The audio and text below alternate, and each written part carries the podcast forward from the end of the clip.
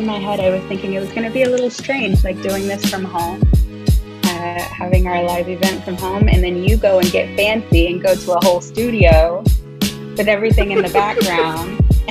well, okay, okay. So I have like a little bit of background because because I went to like I I like share office space with my brother, and so I was just like, okay, I'm gonna go to the office to record this. But I share office space with my brother because he runs a studio. So he was like, why don't on a microphone? like, given that the whole point of this room Right. is stream things, maybe you should stream with the stuff in the room Maybe- and not just on your laptop. Maybe stream. Yeah. So there's But that. it's good because if I was using my laptop, then everybody would be looking up my nose. Because like my lap, I have that like, you know how sometimes like on good computers they put the the webcam like right at the top of the screen, right above, so it's like kind of eye yeah. level. Yeah. But on mine, it is down by the hinge to ensure that no Oh. one can see anything but uh, uh, the bottom of your nostrils. Yes, that's the. Oh, that's not attractive at all, is it? Yep, it's terrible. It is terrible. so this is way better. I can even point Yes, to the so this is a Like, good thing. I feel like You it's like can. much more real. Like here. yes. This you is how you be a good ally. I promise it's none of that. I promise it's this like is not that's not how this 0% is going lecturing. friends, viewers. This is not how this is going to go. I promise. I promise. I mean I tried to make it that way, but Janelle was like, no, we should have a discussion. Veto. And you Yeah, know, consider. yes. Yes, for Yeah, sure. no, I was gonna I was just gonna like, you know, we're gonna take turns. We're gonna have all our panelists lecture for 15 minutes each. Janelle and I are gonna do an intro and a conclusion. We're gonna have tight 45 and beyond. No. Obviously, y'all know how Echoes I'm- does. It's much we discuss, we consider, We like to- from all yes. angles. we want to look at all the things. Yes. So, Um, well, as people are starting to come in, um, I want to make sure that we kind of go ahead and get started um, and introduce everybody. And so, like, everybody knows who everybody is and, and, uh, what we're doing here. So, um, for those of you who are joining us, um, thank you so much for being here. I'm so excited to do this event. Um, my name is Janelle Gray. I am the founder and uh, co host creator of Echoes Media. Um, and uh, this is Chris, the co Hey, host. I'm Chris. Jack. Jack the Ghost is around here, floating around here somewhere. Um, so if you've listened to any of our episodes, you're familiar with Jack the Ghost. You're familiar with us, with us as well. Um, but he is the co-producer, so he is around here helping us with questions that you may have. Um, so I want to go ahead and make sure that I kind of give you some heads up on how things are going to go. Um, again, for those of you who are joining us um, and who don't know anything about Echoes Media, like I said, my name is Janelle. Um, a little bit about Echoes Media and how it started. We actually um, started randomly in the back of my brain somewhere. I wrote a book uh, called uh, Echoes of the Struggle. Um, and that book uh, started conversations with a lot of my friends who wanted to talk about some of the things that um, they've been struggling with, specifically with respect to discrimination, um, to racism, to all of the isms, and, and how people were dealing with it. Um, and uh, I decided to start a blog. The blog turned into a podcast, and here we are in uh, season three of the podcast. So um, it's it's a good run. It's been fun, and we get to have lots of conversations um, with people um, and ways that we can continue to better ourselves and um, live and love on each other. So um, that is kind of where we are with Echoes. And to let you know a little bit uh, about how today is going to go. So um, I've told uh, the panelists this. Um, the uh, this the idea for this started like what Chris, I think how long ago? It's been like we've probably said in our podcast episodes like three or four times, we should do and we're just gonna do a whole episode Right. on like being an ally. Like we because- say it Yeah, constantly. Because so much of everything we talk about, like, kind of comes back to that. And I think allyship is a big part of the motivation of the whole Echoes enterprise is to learn how to better Mhm. support each other. And so this has been like a very natural thing for us to focus on, at, at least as long as I've been on the podcast, which is like year and a Right. half now. Yeah, yeah, yeah, yeah. Yeah, so we've definitely said we've definitely said several several times we're going to do an episode, and so finally we're doing an episode, and it gets to be our live event, which is um, inside uh, for all of the reasons that you all know um, with the pandemic that's happening. But um, it's still a live event. And we've got these wonderful, wonderful panelists. Like, I'm so excited because you guys have um, different perspectives. And I'm sure you guys are going to have so many different tools and resources that we can. Uh, we can use. So I am really excited about that. Um, for those of you who are also joining, um, uh, there is a link. I'm going to go ahead and put that in the chat so that you guys can see it. If you wanted to make a donation or purchase raffle tickets, um, the raffle tickets are on sale through our website, so you can go to that website at any time and get that. Um, the raffle tickets uh, will give you a chance to um, win an Echoes Media swag box. Um, you have a $15 um, Amazon gift card or a $25 Uber Eats gift card. And if you're anything like me, Uber Eats has all of your money um, along with Amazon. So I am hopeful that that will serve you as well as it has served me and killed my entire wallet. Um, and uh, one other thing I just wanted to kind of give you guys a heads up on. We um, don't have a chat available, but we do want you guys to be able to ask questions of our panelists. Um, so there should be a Q&A box. There is a way for you to ask questions anonymously if you would like to ask a question anonymously, or you can just ask question with your name, or we will have a, a Q&A toward the end of the episode where if you just want to raise your hand and we'll bring you on video and all, and you can actually ask your question by voice. Um, so all those things will be um, an option toward the end. So that is my housekeeping thing uh, for before we get started. Chris, did I miss something, or do you just want to like go ahead and do the intro? Uh, no, I don't think you missed anything. So are we going to go through and, and intro ourselves and our amazing panelists now?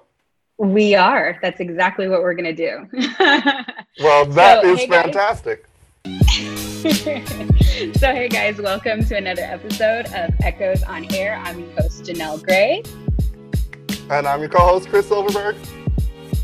And we would like to introduce our wonderful, wonderful panelists. Um, we'll start with Mr. Gregg, and then go to Mr. Mitchell, and then go to Ms. Koster. And then, if you guys can tell us a little bit about who you are, what you do, and then we'll we'll get you guys to telling us what we could be doing better.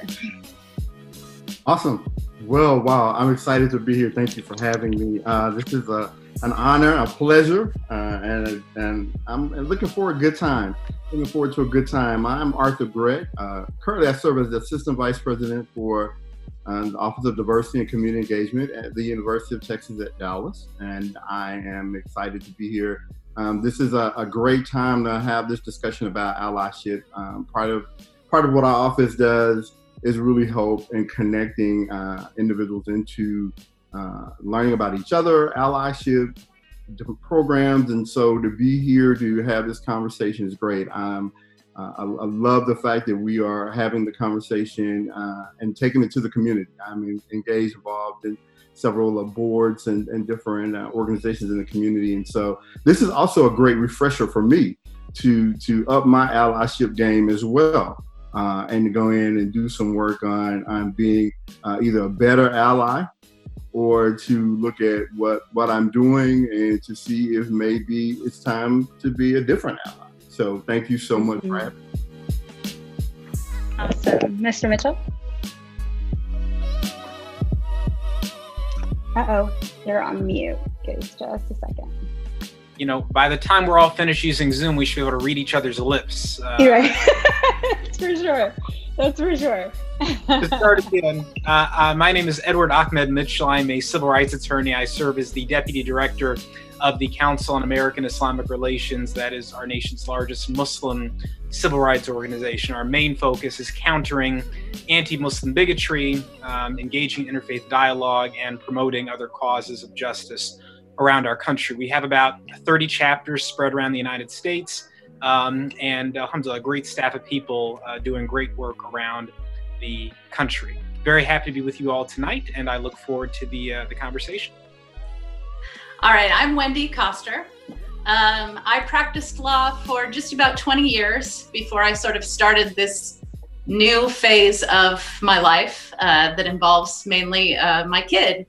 Um, when he was uh, in junior high, he started on this journey of um, exploring who he truly was. And he also happens to be a theater person, so he was very open about a lot of it. And there were a lot of times where he was representing that community um, from a, a, pretty young age. And so I uh, had to be the mom and protect him, but let him be open and grow as well. And I have been so lucky in this process to have met so many people with passion and uh, drive and and people who changed their minds people who thought they believed one thing and then experienced through family through growth through friendships that that wasn't what they believed at all.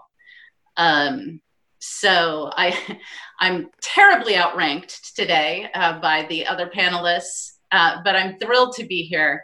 And i hope that i can represent in a small way what it's like to be an ally day to day being the person that people know, oh, that's the one with the trans kid. I could ask her questions.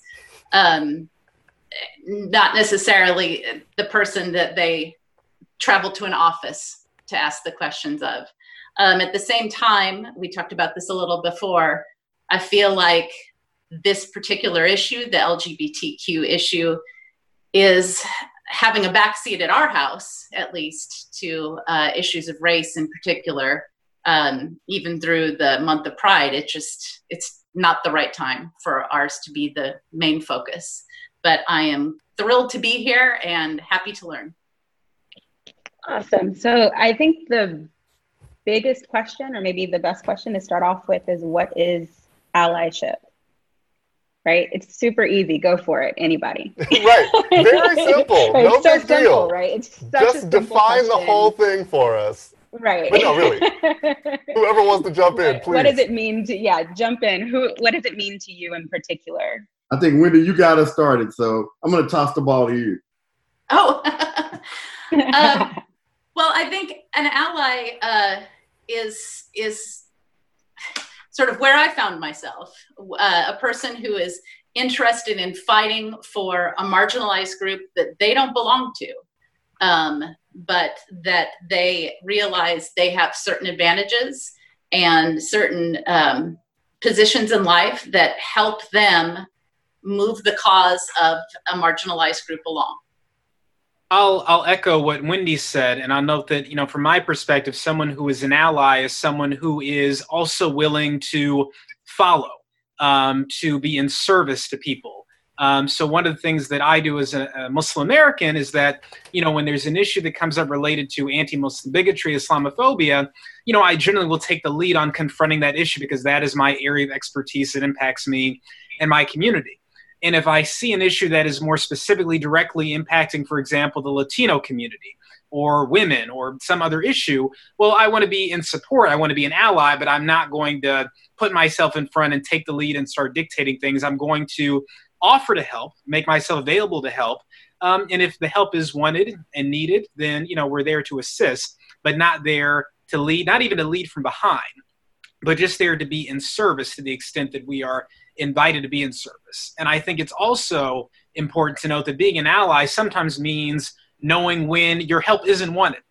And I'll give you an example. There was a uh, Malcolm X, one of my heroes. You know, he tells a story um, about how you know when he was uh, in his activist uh, when his he was a little tougher of an activist, and a white female came to him and said, you know, how can I help your cause? And he said, you can't, because he felt that he just wanted black people to help lift themselves up first. And later he said he regretted saying that to her, that he was, you know, harsh and mean, and there was a different way to deliver the message. But the message he still insisted on up to the day he died is that he wanted black people to fend for themselves, to lift themselves up first and foremost. And that's not always going to be the case, but there are times when a community may feel they need to just unite and address the issue that's threatening them by themselves um, before they look to outside help to address it. So I think being a true ally is knowing when you might need to step back and wait for that moment to step in and assist. Hmm. Yeah, I would agree. I would agree with everything that's said, and also I think about the voice. I think because um, I I looked the word up. Um, I was just checking out different definitions, and one thing it, it, it kind of talked about was uh, coming together for a common cause or purpose. And then I thought about that. I said, the purpose. So what is purpose? Um, you know, an ally is one that knows the why. Why are you here? Why are you doing that? Ally, I think also a lot of times is a voice in a space where the voice is not there. Um, and and a voice among those who are like them who may not realize that the voice is not there. So again, I like the, the, the part about understanding when when it is the time to to be an ally uh, and a time to kind of take that back seat. Um, and so I, really think about what is the purpose, what is the cause, and that it is it is a cause. It's not a moment. Um, it, it, it's a cause. It's not the end thing to do. Is oh, I'm an ally. I have my ally sticker.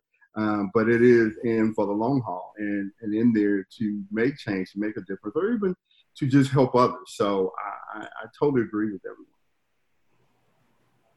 it's funny you say that. It makes me. Uh, it kind of takes us directly into the next question because you say it's not like I have my ally sticker. Or, you know, it's it's the it's the fad. It's the in thing to do at the time. What do you think are the common misconceptions about being an ally, if there are any? Do you think there are any misconceptions or?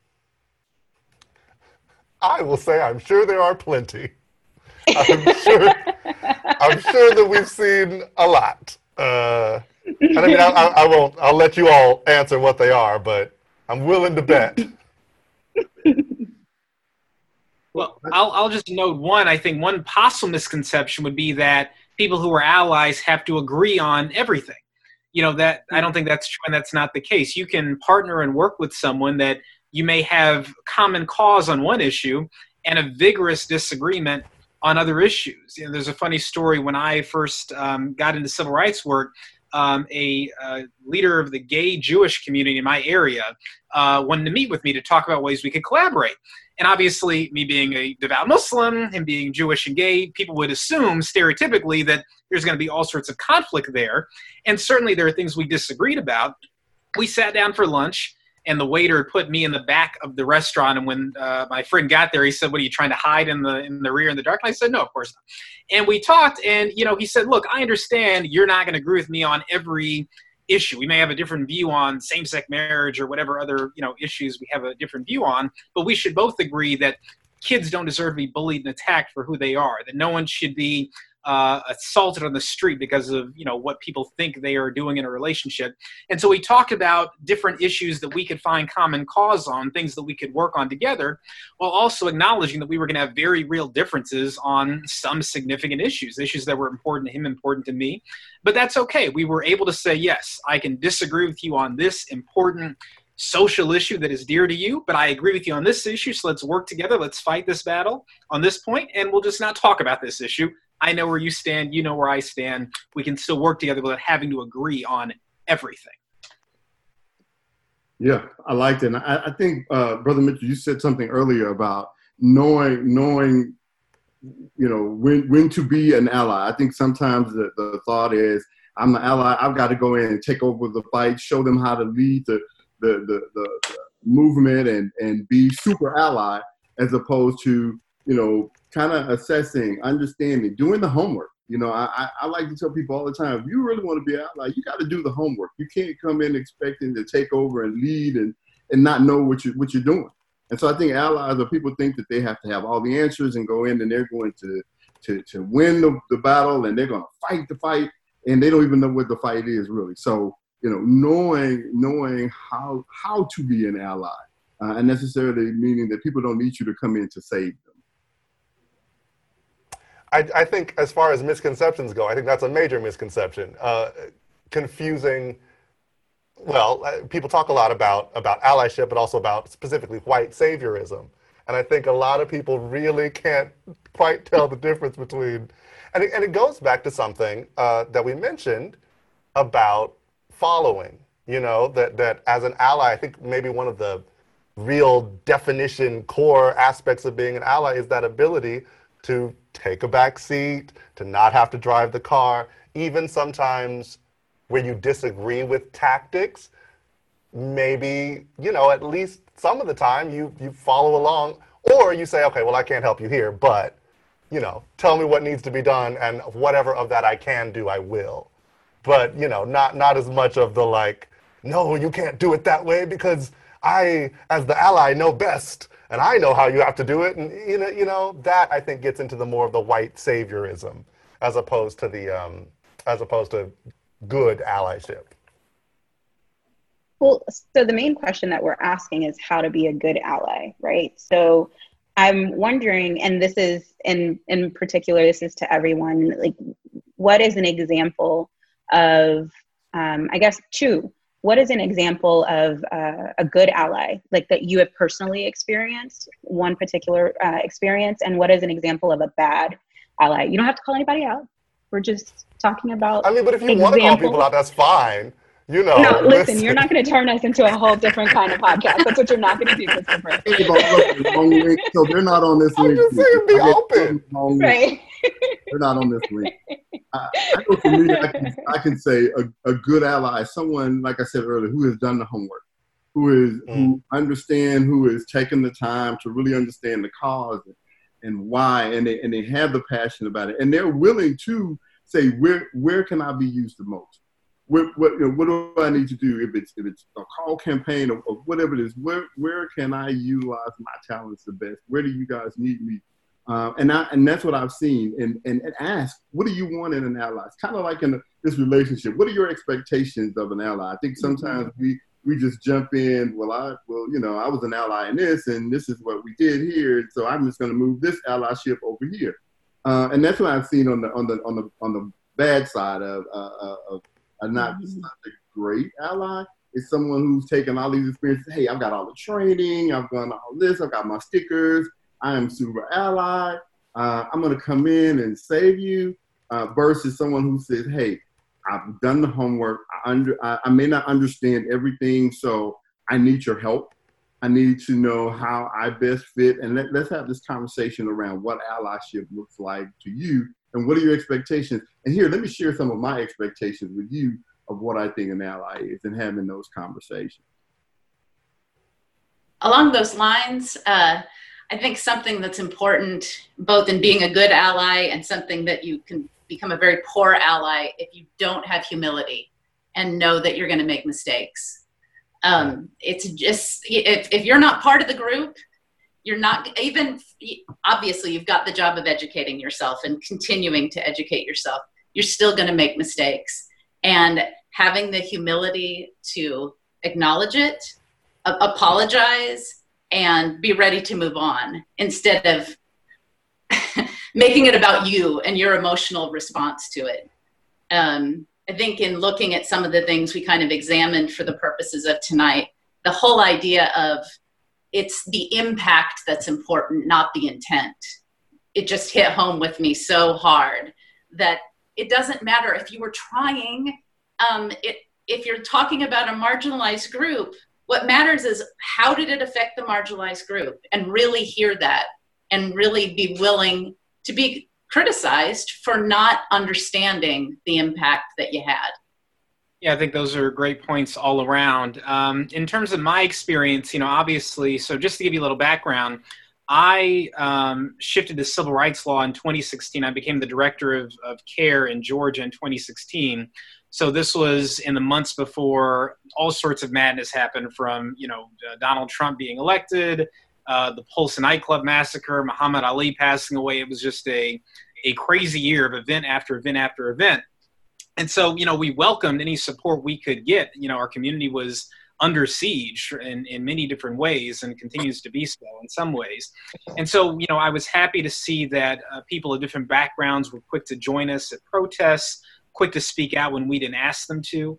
Um, i will say that you know the, the one example of a good ally that i, I ally that i appreciate um, is uh, john lewis um, you know, when the Muslim ban was first introduced, the first one in January 2017, thousands of people went to the airport um, to protest. I was there, and there's a huge crowd there, thousands of people at Hartsfield Jackson International Airport.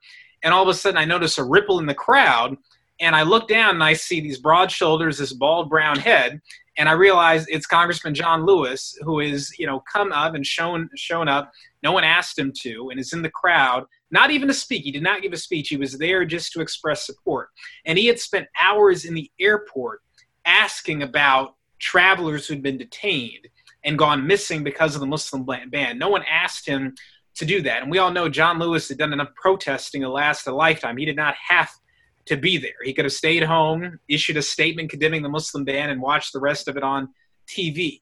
And over and over again in recent years, I would see him show up, sometimes just out of nowhere, um, at major protests uh, against gun violence, uh, for DACA recipients, against abuse at the border of immigrants. And so I really appreciate when someone who does not have to be there, right? There, there there's no obligation. They're not, you know, building their career. They're not in charge of an organization. They've already given what they had to give to the community, and they still take the time to show and put themselves in the line. I really do appreciate that sort of person. I also appreciate all the other types of allies, but I also really appreciate our older generation who continue to be there in the fight. And John Lewis is there until he died. I mean, just a few weeks ago, he was in DC at the Black Lives Matter mural outside of the White House. So I do appreciate um, those people who step up when they really, really have nothing in particular to gain and no obligation to be there. So we've got a couple of questions that are uh, in uh, our Q&A. So just as a reminder, um, you can utilize the Q&A and we'll be kind of popping back and forth um, to some of those. Um, and if we don't get to your question right now, um, we are going to do a formal q&a toward the end. So if you haven't heard it answered like immediately just hang tight. We promise we'll get to everything that's on there. Um, one question that i think is actually um, uh, maybe perhaps in response to how we've defined um, allyship um, the question is by your definition of a good ally, would Candace Owens be a quote unquote good ally? Um, and I love that like there are people that immediately smile. So maybe uh, someone could uh, answer that question. Maybe answer uh, a little bit about Candace Owens if you don't know who she is, and then um, I, I, she's a controversial um, person uh, right now. Uh, but uh, I would like to, I'm, I'm like, Chris is laughing at me because he sees me like being very careful. Um, but uh, I will, I will yield to our panelists. I don't know who wants to take that one. I mean, I, I don't, I like to save my oxygen for beneficial things, but um, I'll just say briefly. So Candace Owens is a, uh, an African American woman, very politically conservative, a supporter of President Trump.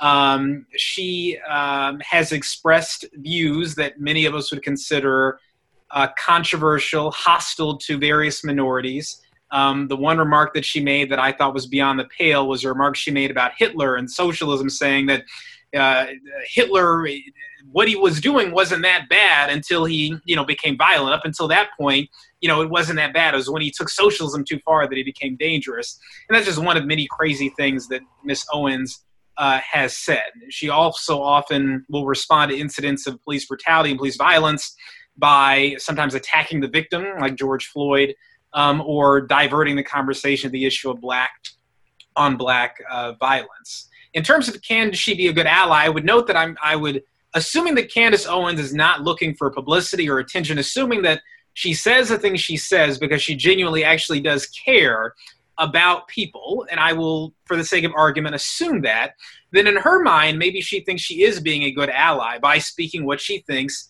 is the truth, even though it's very controversial. So I'll, I'll give her respect for being bold and saying what she may think is the truth.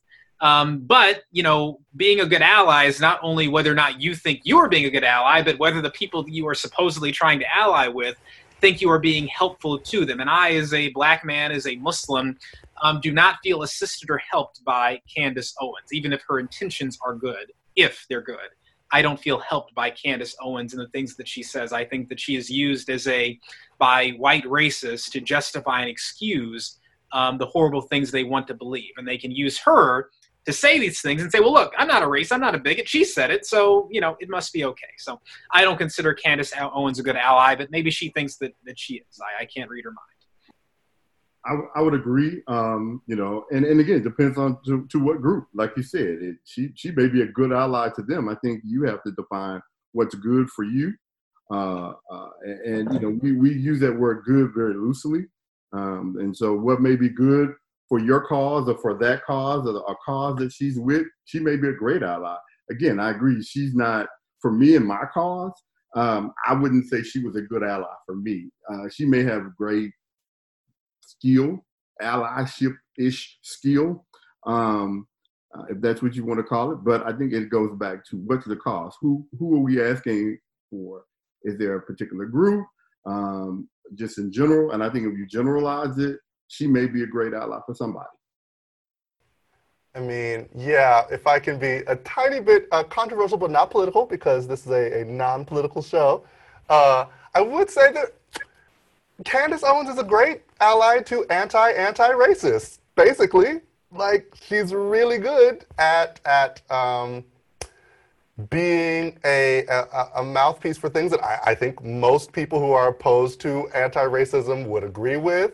I think that uh, a lot of them would say, yeah, you are doing a lot of things that allies do, right? Like in theory, she's going into communities that most white racists don't have access to at least in theory, right? She's in theory she's speaking to a black audience that might not be reached by other um, white people who are opposed to sort of contempor- contemporary anti-racism movements, um, and and she, you know, it's it's kind of not part of the. Uh, she's not a racist white person, but she kind of helps to advocate for causes that a lot of people. Um, a lot of people on, I won't even call them racist, but people who are opposed to anti-racism or whatever current anti-racism looks like.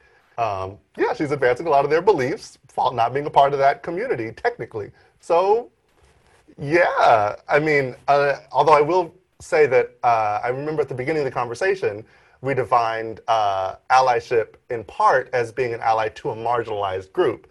And I I can't think of a marginalized group that Candace Owens would be considered an ally to. But if you let go of that part of it, then yeah, yeah, she's a great ally.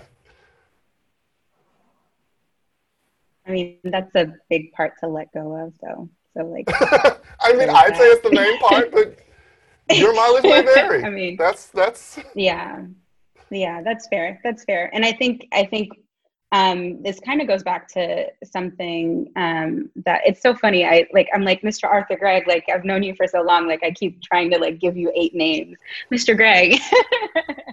um, but uh, it kind of goes back to something that you said toward the beginning, where you talked about um, you know what it means to um, to someone in particular. And I think, uh, Mr. Mitchell, you said something about like, or I know, I think it was you, Mr. Gregg, that you're talking about kind of like a relationship. It's a relationship where you're um, mm. trying to determine, you know, what does allyship mean, um, and uh, to you or to this particular person.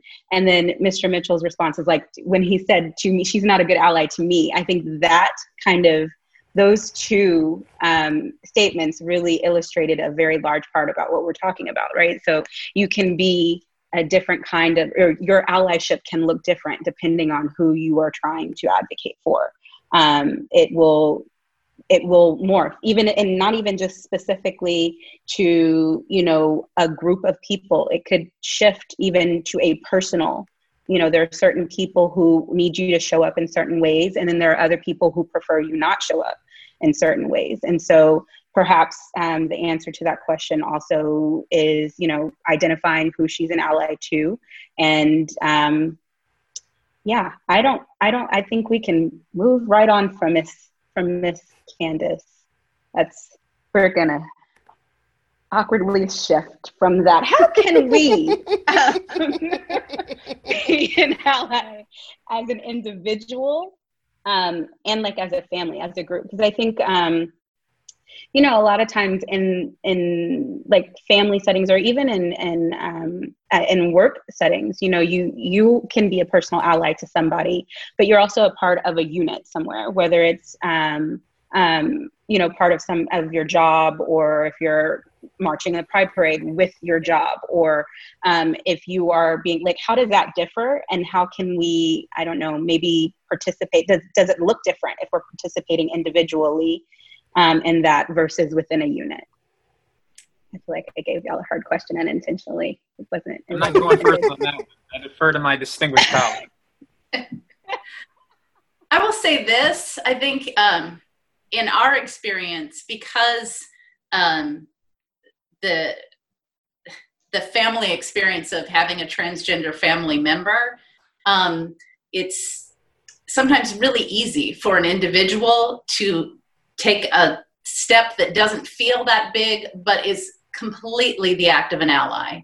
Um, for instance, there was a time when uh, my son and I were at a play, and it was the talk back, and um, the person who was kind of running the talk back, who had been involved in the theater and that show in particular, uh, took a question or a comment from him and knew to use the right pronouns and made a, a point of it. You know, um, that's huge. Uh, if you are with someone and you are the adult and there is there is someone who is struggling with being um, misgendered to be able to say i'm he- oh well my nephew here will have you know the hamburger. Um, being able to kind of jump ahead in a family kind of relationship so you're not i'm the more important person but being able to protect a kid who doesn't always want to have to fight for that sort of thing is is so big is so so big. Um, and it it's different from marching with a group and your corporation you know having a week of marking um, lgbtq issues.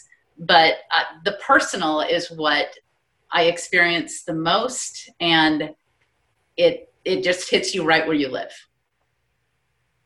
Well i think that's a good example because it, it shows how within an institution so you know as an employee of a theater or whatever you can ensure that you're welcoming. And I'm curious about like, where's the line between can a whole institution, or especially a for-profit corporation, can can that whole institution be an ally, or or do you just have to find ways to be an ally, little ways like using the right pronouns inside of that institution?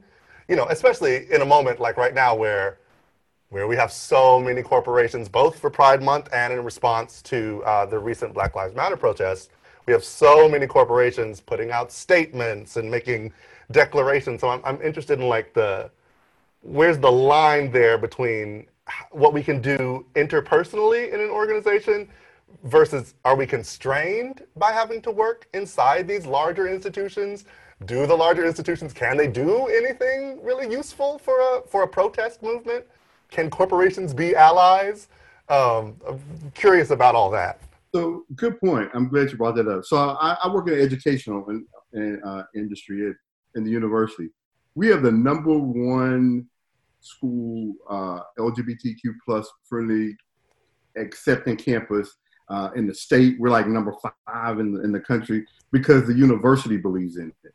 The university supports mm-hmm. it. We have a gender center that has an amazing staff um, we've had um, you know, different policies and procedures changed um, to accommodate, to be more accommodating to our LGBTQ plus students.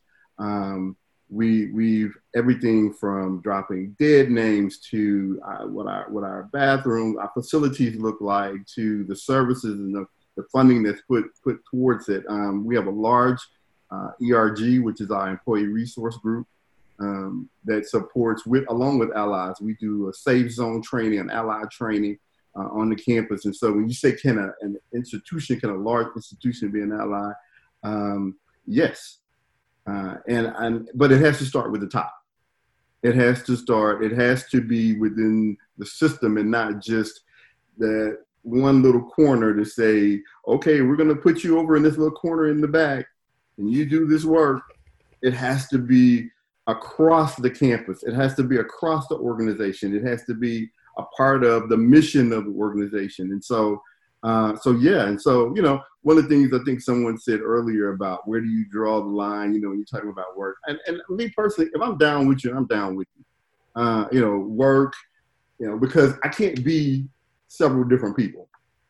Uh, if I'm your ally, I'm your ally. If I'm at work, I'm your ally. You know, and so that's those are things though that I had to when you go back and say doing your homework and understand your why. Why are you doing it? Why is this important to you? Why why do you feel that you need to be this ally? And I you, you have to ask yourself those questions. You have to do the work uh, and, and, and do that. And so to try to say, well, I'm going to be here and I see y'all over there and I'm quietly supporting you. For some people, that works. But but for how long can you do that? And so to kind of you know put put those two together, I think that you know we have to look at some of these corporations and and my, my thought is with the statements to me the statements are almost becoming like hashtags. You know, every week someone's putting out a statement. Somebody's putting out a statement. And after what? How, how long will it will we continue to put out statements? And the statement is just a statement.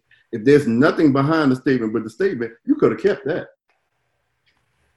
Yeah, I agree. I mean, I would say whenever I see a major corporation um, adopting Black Lives Matter, whatever other um, slogan used to be controversial, I get a little worried because if it's if it's acceptable to them to use, um, then I worry about whether or not they have now figured out a way to co-opt it, to pacify it. You know, Dr. Martin Luther King was loathed and hated in this country. Uh, applause broke out in many places when news of his death uh, broke. Uh, but now, even people who are racist in many ways will celebrate Dr. King and say he's a great example of peace and all this stuff because they figured out a way to pacify him. And they're happy to, to use his image uh, for pacification purposes. And so I just worry when you see corporations or even major politicians who pursue policies that are harmful to the black community, for example, suddenly being willing to say Black Lives Matter. I just, I, I don't necessarily feel good about it because I just, uh, it's hard to take it seriously. And I wonder if it's the first step towards co opting something that uh, had real meaning and repurposing it in a way that will not be as effective or impactful. Um, now, maybe I'm just becoming cynical in my old age, uh, but that's a thought I'll just share. well, if I if I can follow up just a little bit, I'm sorry if y'all don't mind. If I could just follow up a little bit on that. Um, so it sounds like we, I, I heard both that yes, an institution can be an ally if there's like real commitment from the top, but also there's some things that we should be worried about when we see institutions start to mm. perform allyship, you might say. So, so can y'all can y'all go a little deeper for me on on what can a, an institution do to really be maybe even specifically for the Black Lives Matter movement? Like what could an institution do to really be an ally? And then what should we be on the lookout for that might turn out bad? Well first if you say you believe black lives matter but your corporation is donating thousands of dollars to politicians who oppose criminal justice reform um, who engage in racist behavior um, then do you really believe that Black Lives Matter? So, number one, I say always follow the money when you're looking at major corporations. Who are they donating to? Who are they trying to put into elected office? Uh, that is the first thing I wonder. Number two is well, how many of on your board of directors? You know, there are plenty of qualified people of color who could be running corporations. How many members of your board of directors, how many members of your senior staff, how many of your CEOs have ever been people of color or women or whatever the other issue is that you're trying to express support for? Um, so that's the second thing that I look at. And then the, well, actually, I'll stop. Those are, I think, two things where you will immediately be able to tell who is really willing to put their money where their mouth is and who's just talking. I agree. I, I think that, you know, the, the corporation, the company that says Black Lives Matters, but won't allow their staff to wear anything reflective of that at work. Mm-hmm. You know, I'm like, so I can't wear this, but you say it matters. So you're, what do you, this whole mixed message? Oh yeah, we're down. We're really down. And I like the piece what you said about where the dollars go because that's true. Mm-hmm. Where the dollars go? Who, who, who are they supporting? You know, I, I think uh, you know you think about this whole the whole Black Lives Matters. It's you know, well, if we don't say it, then people are going to think that we're we're racist but we've got to get on this bandwagon and we've got to we got to put it in our our slogans and we've got to pay money for mm-hmm. commercials to let you know that Black Lives Matters. But then when you look at your the percentage of your leadership team, um, uh, yeah, the Black life well, is not there to matter. for that matter, who made the commercial?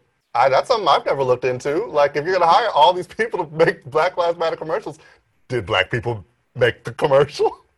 Right. Mean, so you have to really look at where and, and who did they talk to when they made the commercial? How did they? You know, I, have right. said a lot. I've talked a lot, and someone said this in the chat about doing the homework. What does that? What does that mm-hmm. mean? What does that look like to do the homework? Uh, mm-hmm. so I, I, think about uh, recently. I think it was Chris Cuomo did a piece on what systemic racism looked like, what it was, and he pretty much outlined throughout history how systemic racism played uh, so much of history.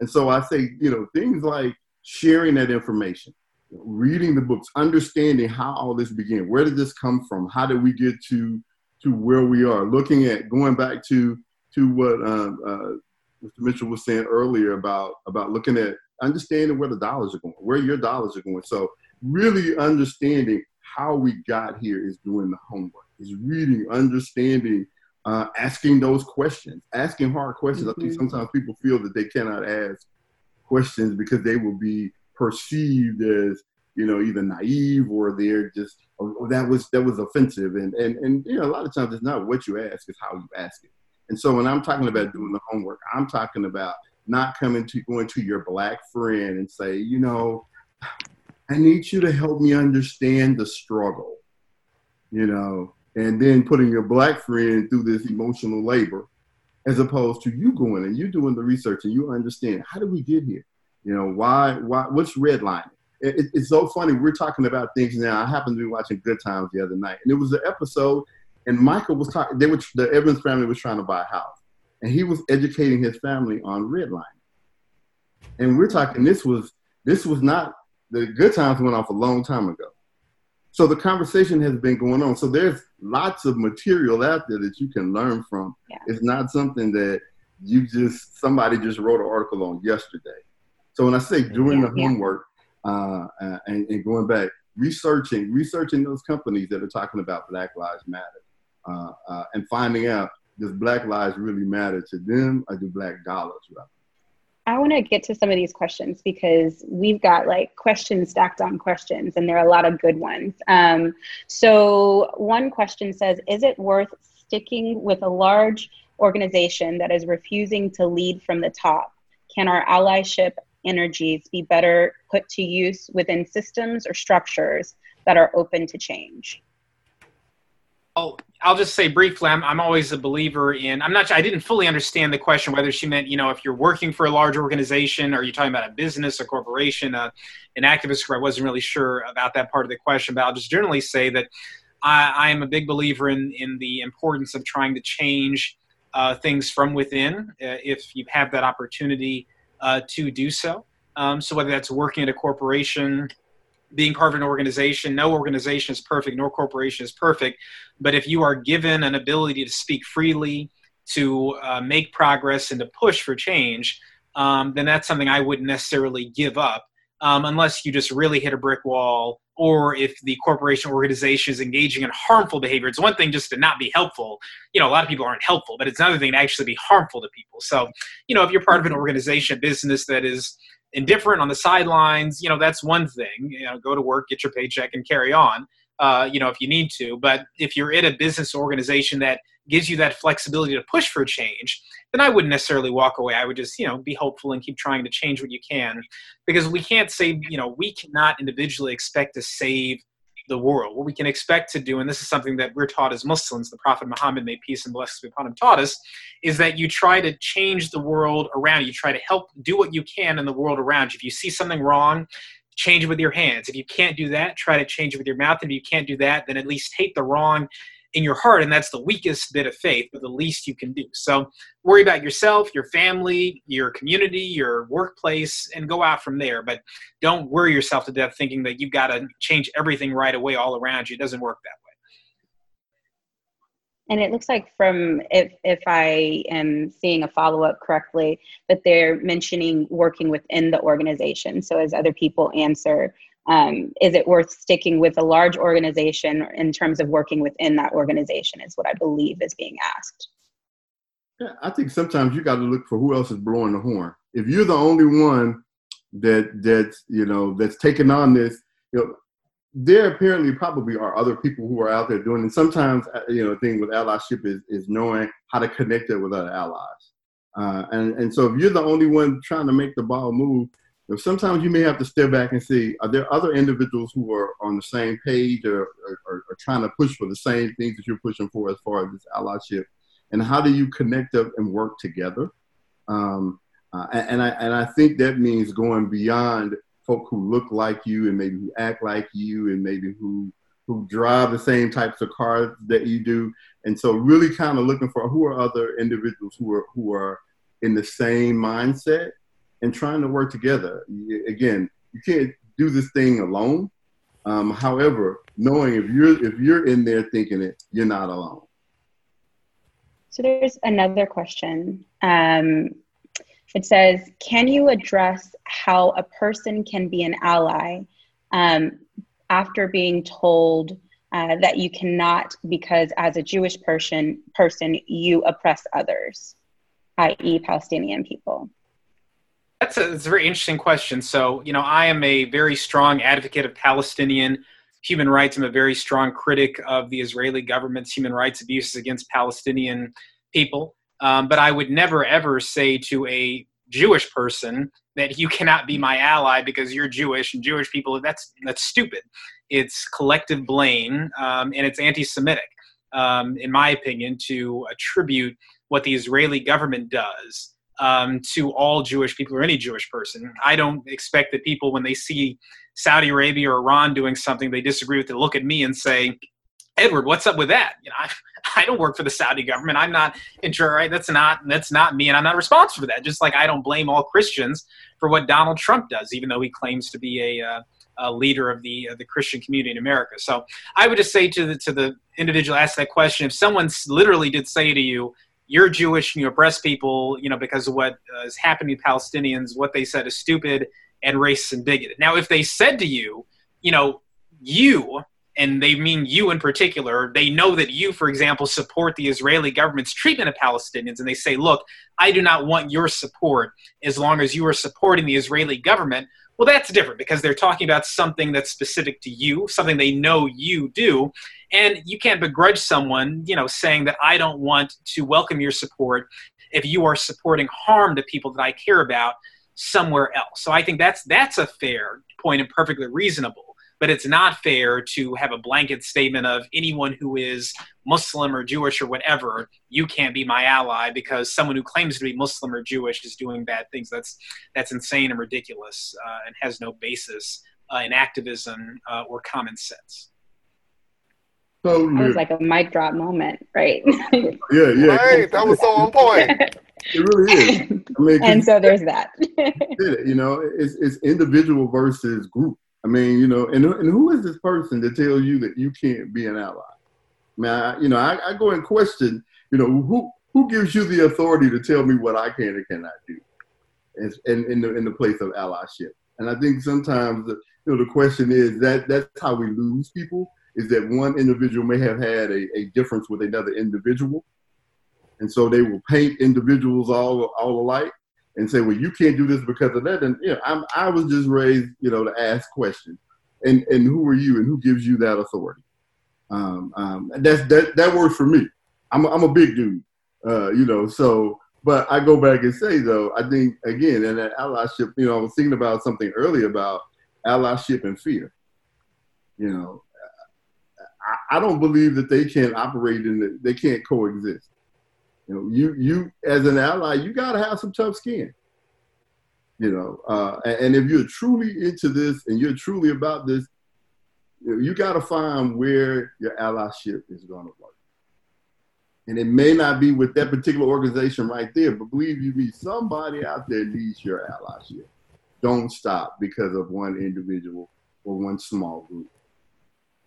I think that's uh, that tough skin thing is very important. Um, especially right now, um, there are a lot of people who are struggling with with how to enter, I guess, um, into the conversation. Um, how how do I come in, and what do I do?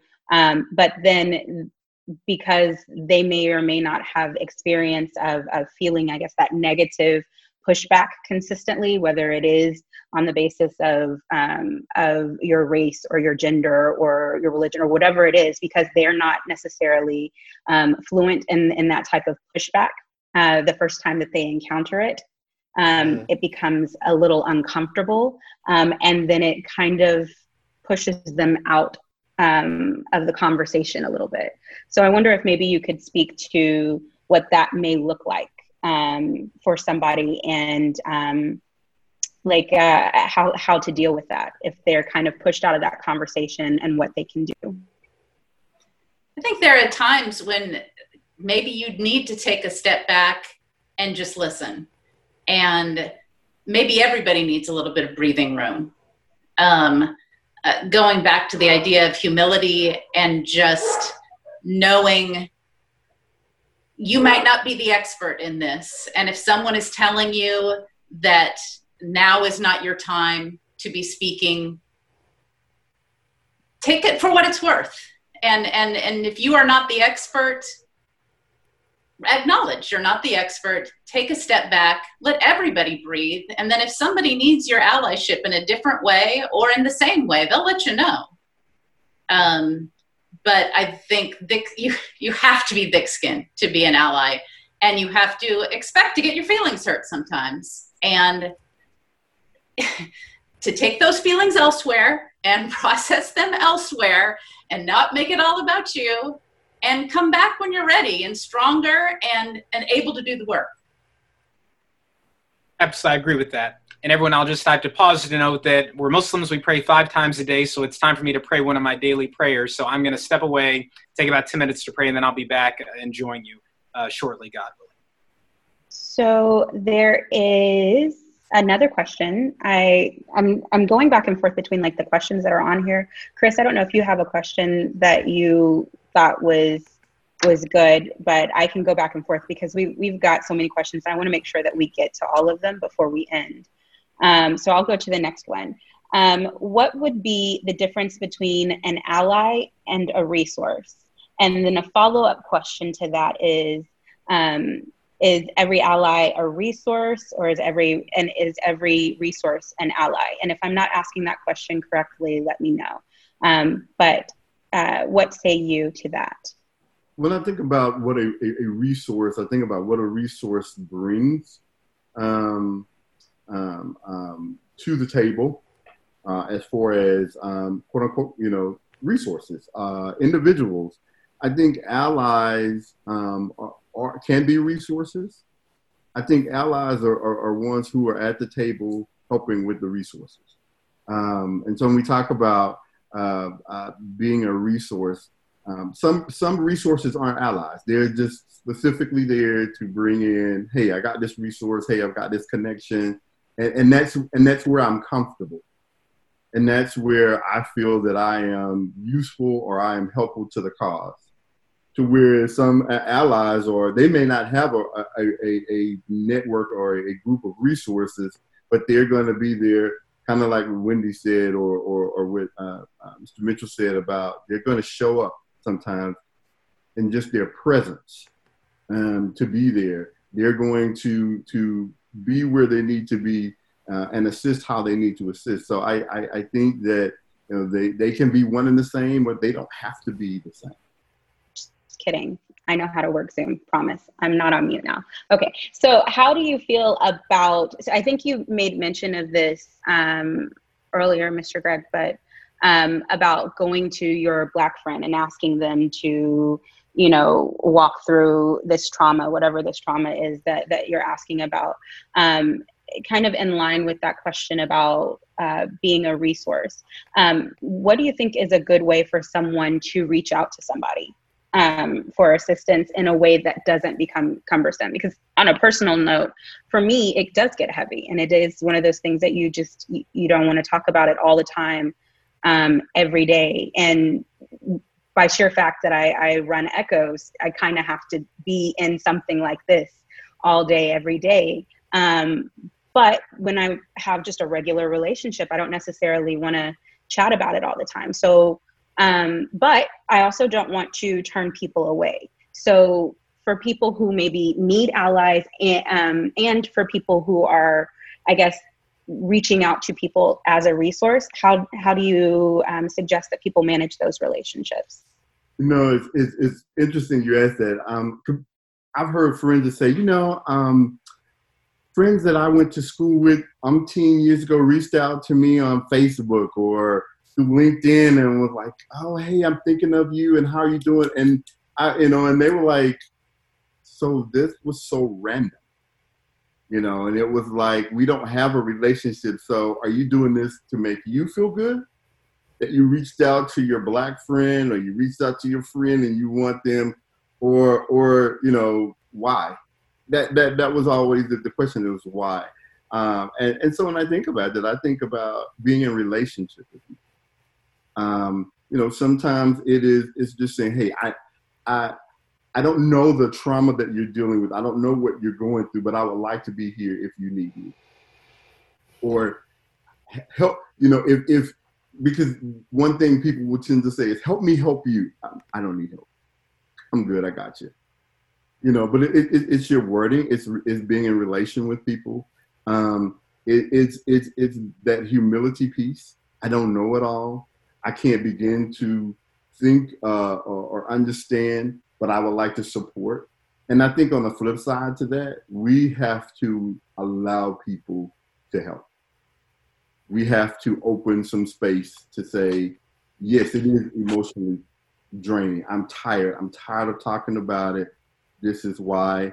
Um, it, it's not about you personally, but this is where I am. And so I think if that begins the conversation, a lot of times it's the turnoff. It's why are you asking me this? You are you should know what I'm going through. And the other side is I don't know and I don't know what to ask because I don't want to upset you. So it is a thin line, but it is it part of it has to do with with relation. It is humility. It's it's being being in a place to say, okay, I, I, I don't understand, but I will step back. You know, and so that that I think for some people is hard because they want to press the issue. But I want to help. But I'm really a nice person. But I'm not a racist or homophobic. I want to be here for you. Where were you the last 20 years before George Floyd? Where were you when the, the group was going to lunch and nobody invited me? Where were you when um, my boss made remarks about us in a staff meeting. So, but now you want to help. Okay, I got your number. Yeah, I think to build on that a little bit, I think that it's a very good. I think that people should understand that it is very difficult to reach out to someone as a resource without there already being a relationship. Like if I, and it's true. You like I too sometimes am just like, but I don't want to talk about this right now. But if there's a relationship there, so I know it's coming from a sincere place, okay, maybe I can muster the energy to engage you at least a little bit. But when there's just no relationship there, and now it's just like, like, maybe try to build a relationship first. And also, if you find yourself as the sort of person who really wants to be an ally, and every time a new issue is in the news, you want to be, you want to learn about it and you want to be educated about it, well, that sounds like that's a good cause to go ahead and try to make friends with some people from marginalized groups before it gets in the news, right? Mm. Like, if you're the sort of person that you know, like, you know, there's going to be a Supreme Court decision in next year and everyone's going to be talking about it and you want to know how you can help. Do you know anybody from that group? Do you know? Have you been to any meetings? You know, be be proactive about issues. Think like you can go through and be like, okay, I know that you know. I'm not saying like right now, but six months from now, a year from now, when Black Lives Matter is not in the news as much, that's the time where you go, you know, I really cared about this Black Lives Matter issue, but I didn't know anybody that was directly affected how can I go somewhere and actually diversify my social circle so the next time that this is in the news and I really want to help and I really want to know where to go, I'll I'll know already because I'll just I'll already just be in relationship with people and and not even just not even just any black person I can find. I just want a black friend. Like go make friends with activists. If you're passionate about this, like go see if you can find somebody else who is also passionate, and that way you have a common interest. So it's not just like I need a black friend. It's like I need a friend who has experience in this area where I have a strong I- interest. So yeah, that's that's also my two cents on the on the resource and relationship thing. I am interested in uh, what your opinion is on privilege and how that plays into allyship. Mm. Um, because I think a little bit, you kind of, I think all of you have kind of mentioned a little bit here and there, but I just want to ask the direct question um, and understanding that everybody has a certain privilege um, and that privilege affects uh, affects it can affect your relationship when you're um, seeking to be an ally. So um, maybe could you talk a little bit about how, priv- like what part privilege plays in allyship and kind of ways that you can kind of check yourself? I think you start by recognizing it um, and, and knowing what you don't know and what you need to start learning.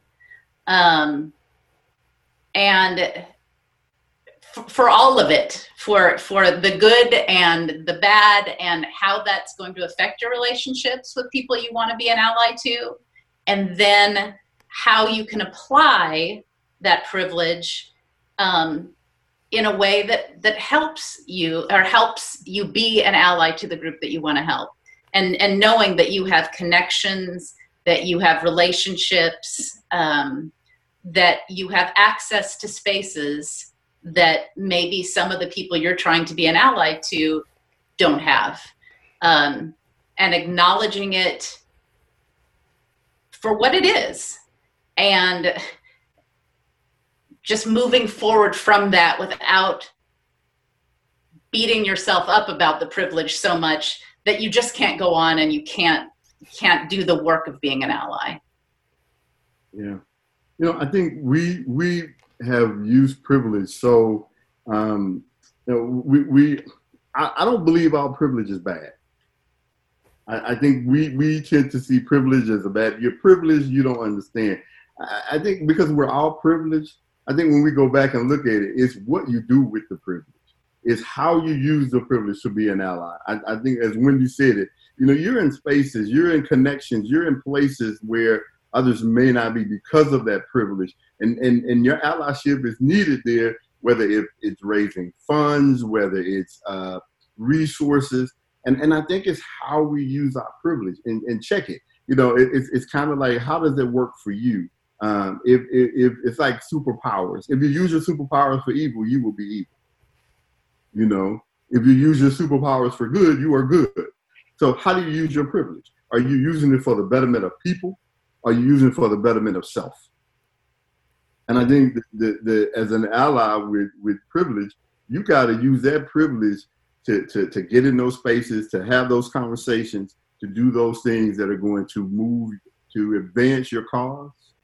Um, but you got to understand what your privilege is and how how it can it can be turned evil so quickly. You know, and so that goes back to, to, to understanding the why knowing your why, why you're an ally, why you're an ally with this group. What is it about this group that you are passionate about, about moving it forward? And then how do you interweave your privilege in that why? And I like what you said, Wendy, about not beating yourself up over privilege. People tend to beat themselves up when, when they don't use it in the right way. I'm that's, I, you know, that's just a thought. You you said something about like both of you said about spaces, and I think that's that's a really good. But I think I want to just one little thing I want to make a little left into that. Um, when you're talking about these spaces and you're you're with friend groups, you're with family groups, you're with these people um, that you're now challenged right now that you've kind of um, become more aware of of where your areas of privilege are and you're starting to speak out more. And now you're in an area with a friend or a family member or at work where you hear something and your instinct is to be an ally right? Because that's now the muscle you've been working out right? You've been working this muscle of being an ally and here we go. And then you get in that space where you're going to be an ally and your best friend or your family member or somebody says something that completely deflates you what do you do then That's because tough. I feel like in that situation, it would be it would be easy to want to retreat, right? It would be easy. You want to preserve, especially in relationships that you want to pr- preserve, friendships you want to preserve, work relationships that you need to preserve. Um, what does allyship look like in those areas where you know that as wendy mentioned this is the area you're needed in. These are the spaces you're needed in. And as you mentioned these are the spaces that you're supposed to use your privilege in. Um, how do you how do you walk that line between using your privilege in that space but still preserving the relationships that you need or have to preserve? I mean I, am gonna be straight with you. That's tough. That's hard. It, it is hard. Uh, sometimes you have to retreat to kind of process yourself you know? And so you got to step away from it for a moment. I think we are so quick to react. We got to kind of step back from it um, because yeah you want to value and then in, in, in, in, the relationship you want to keep the relationship with your family and in a lot of cases you want to stay in your family you know? Uh, and so you gotta you gotta retreat. You gotta think about your family dynamic. And you gotta think about you know, how what what's the best way for me to be an ally in this moment with this group? Understanding the dynamics of your family or your friend or your it may not come by way that you would handle it with someone else. So you gotta you gotta be strategic. You gotta be a strategic ally and think of what is the best way that, that they're gonna get it, that we're gonna get it, and and and you know, we said we're not gonna fall out forever or until we had the next conversation you know? And so i think that's the the challenging part about an ally. And i think sometimes people think that being an ally is that you go in you get this peel, you get this t-shirt that says ally and that that's all you have to do. Allyship is continued work. You have to continue to work on yourself. You have to continue to work on relationships. You got to continue to work on allies what does that mean? And so i think the more you do that work the better at it you become the better you become the easier it is for you to have those conversations with those family members, with those friends in those spaces.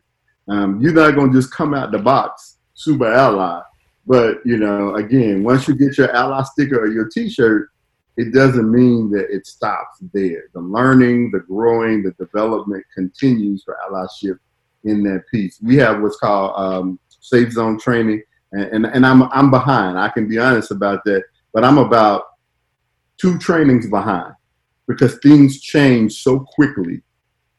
And I, am still on 2018 safe zone, and I'm I have my allyship there has expired. so I've got to update. I've got to update my allyship to make sure that I'm still in line with what's going on. So I think with that is just the, the simple answer to your question. For me, it's really is to it's an ongoing process as an ally and you got to understand and know the dynamics and how to have those conversations in those spaces with family and friends. I went through all of these questions with my kid because you know i'm i'm not the lgbtq person. So we we visited about all of them and something he brought up to me which is so obvious but you sometimes get so caught up in trying to get the right answer to the question. It's just imagine what it's like to be the marginalized person in that conversation, in that workplace, in that family. Um, and you, have got to weigh that too. Um, it doesn't mean you trash every job, you trash every family, but you've got to weigh what your allyship means to you as well and and what you're able to do in that specific situation given your privilege and given the leeway that you think you have or you don't have. Mr. Mitchell, you came back just in time. There's a question for you. Oh, um, so depends on what the question is. Maybe it's bad time. Let's let's see what it is. So it says uh, Edward spoke about being an ally with nothing to gain. I believe one of the misconceptions in my mind is that everyone has to be on the front lines. I was wondering for those who may be afraid of uh, backlash for showing support, um, i.e., losing their job um, but still want to be a good ally, how can they do so? So I think this is going back to when you spoke about uh, working from the inside. Yeah, I mean, look, everyone, you know, can should do what they can. I mean, no one, no one is asking. I'm certainly, as a Muslim, would never ask a quote unquote ally to to give up their livelihood and put their family at risk um, you know, by posted by posting something on Facebook or joining a protest. Because at the end of the day, your presence there is not going to uh, decide whether or not we keep our civil rights or not. It will help.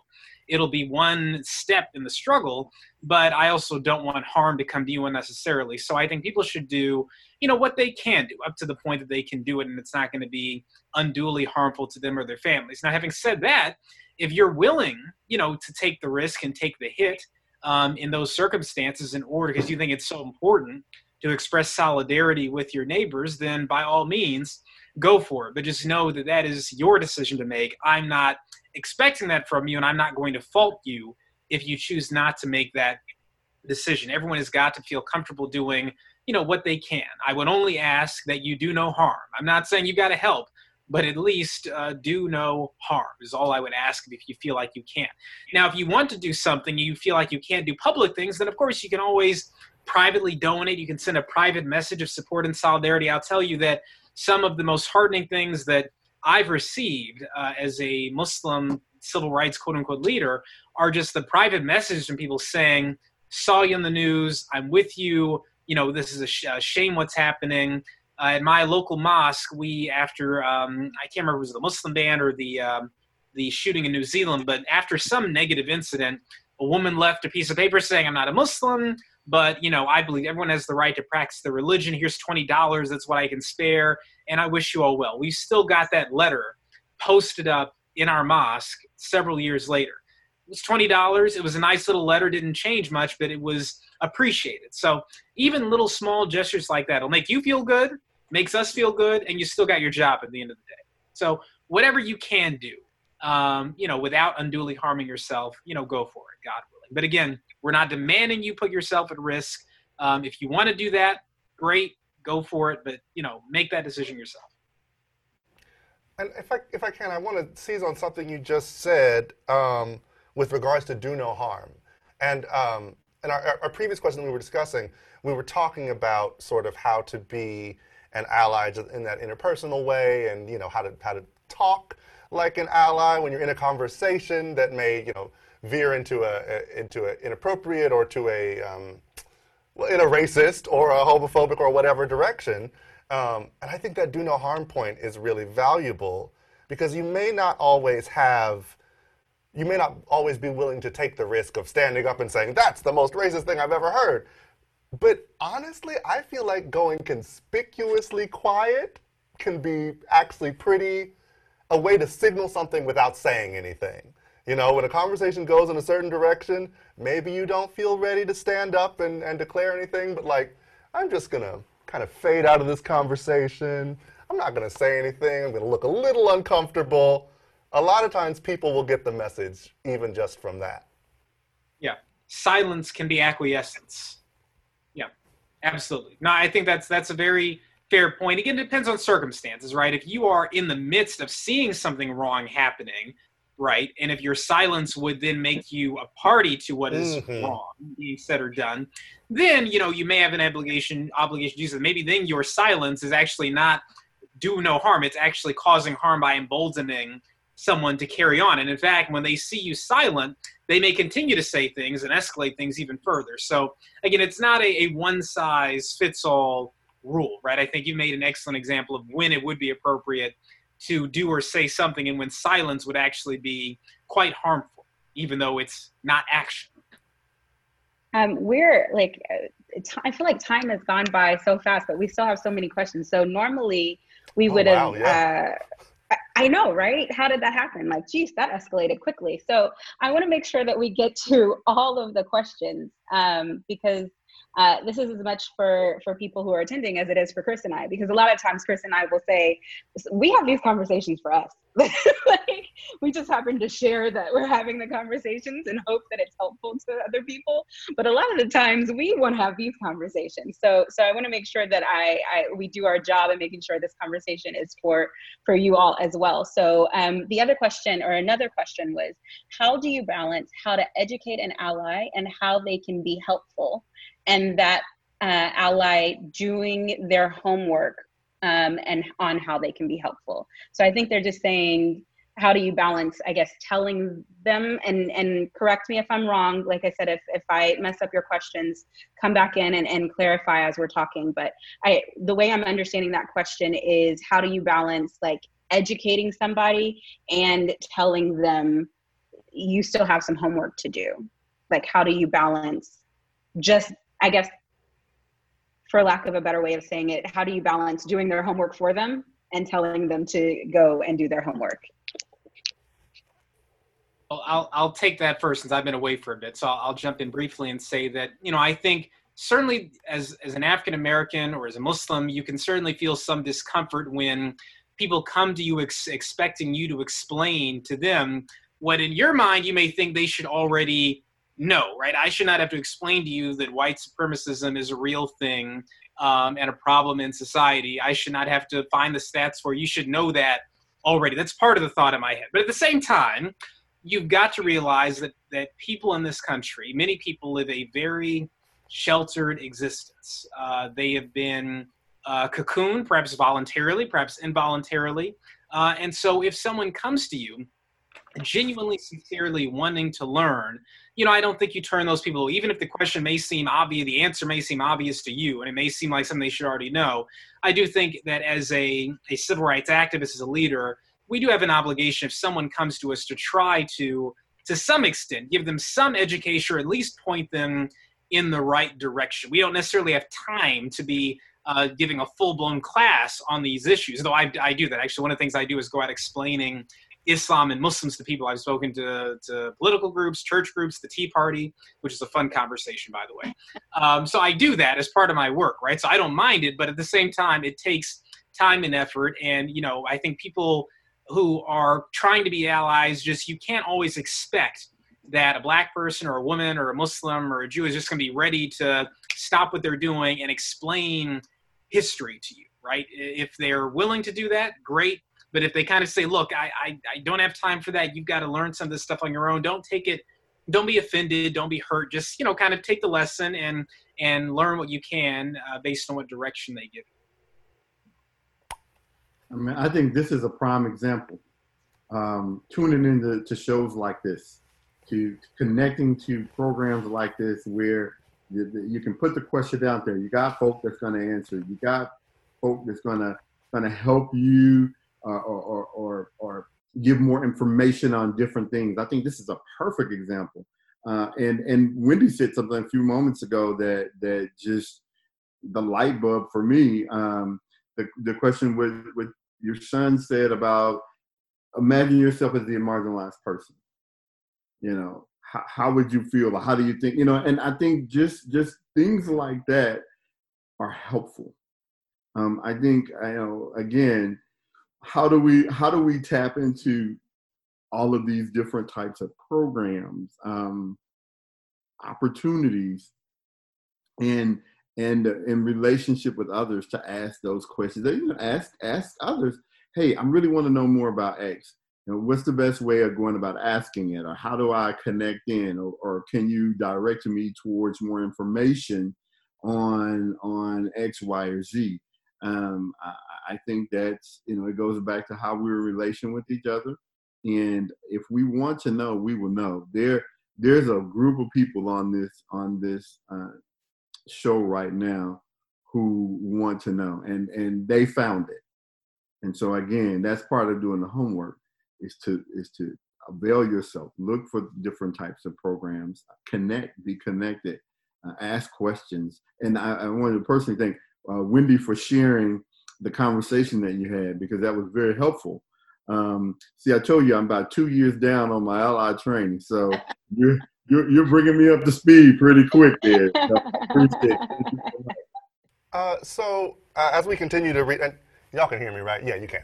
Uh, as we continue to, to take questions from um, from our audience, uh, another question I wanted to throw out there is, um, what are the obstacles to um, allyship between generations? I think that's a really smart question because, like, so many of the divides we see, you know, like even politically, older people tend to vote one way, younger people tend to vote another way, or at least they did before this pandemic. But that generation gap is is often so different. Can you speak to how how allyship can flow well between generations? I think that's an interesting question that it goes through so I mean every type of allyship I think struggles with this the difference in the way generations look at um, what they owe each other socially, what is appropriate behavior, you know, what their values are. And I think something that I have seen just on the LGBTQ plus side is, um, for instance, you are a gay man in your 60s. You, you might just think you know what it's like to be a trans girl in high school. You just think you do because you've, again, there are different privileges, right? And there are different ways of being marginalized. And if you went through that or you lived through AIDS, it's it's tough to hear from someone younger, you're not getting me at all. Or you, or you get me this much, but that's not my experience.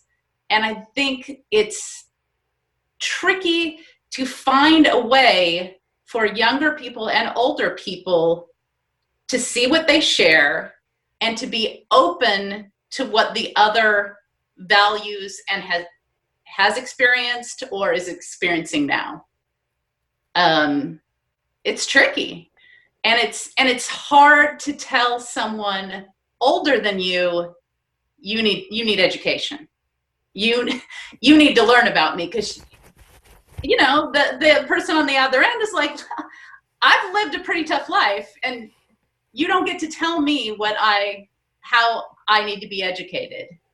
Um, I think we've been really lucky in um, the way my son has been able to participate in some projects where they take uh, they ask an older person in the LGBTQ community to work with a younger person, and for instance, they have a retreat over a weekend and they write a play together, the two of them.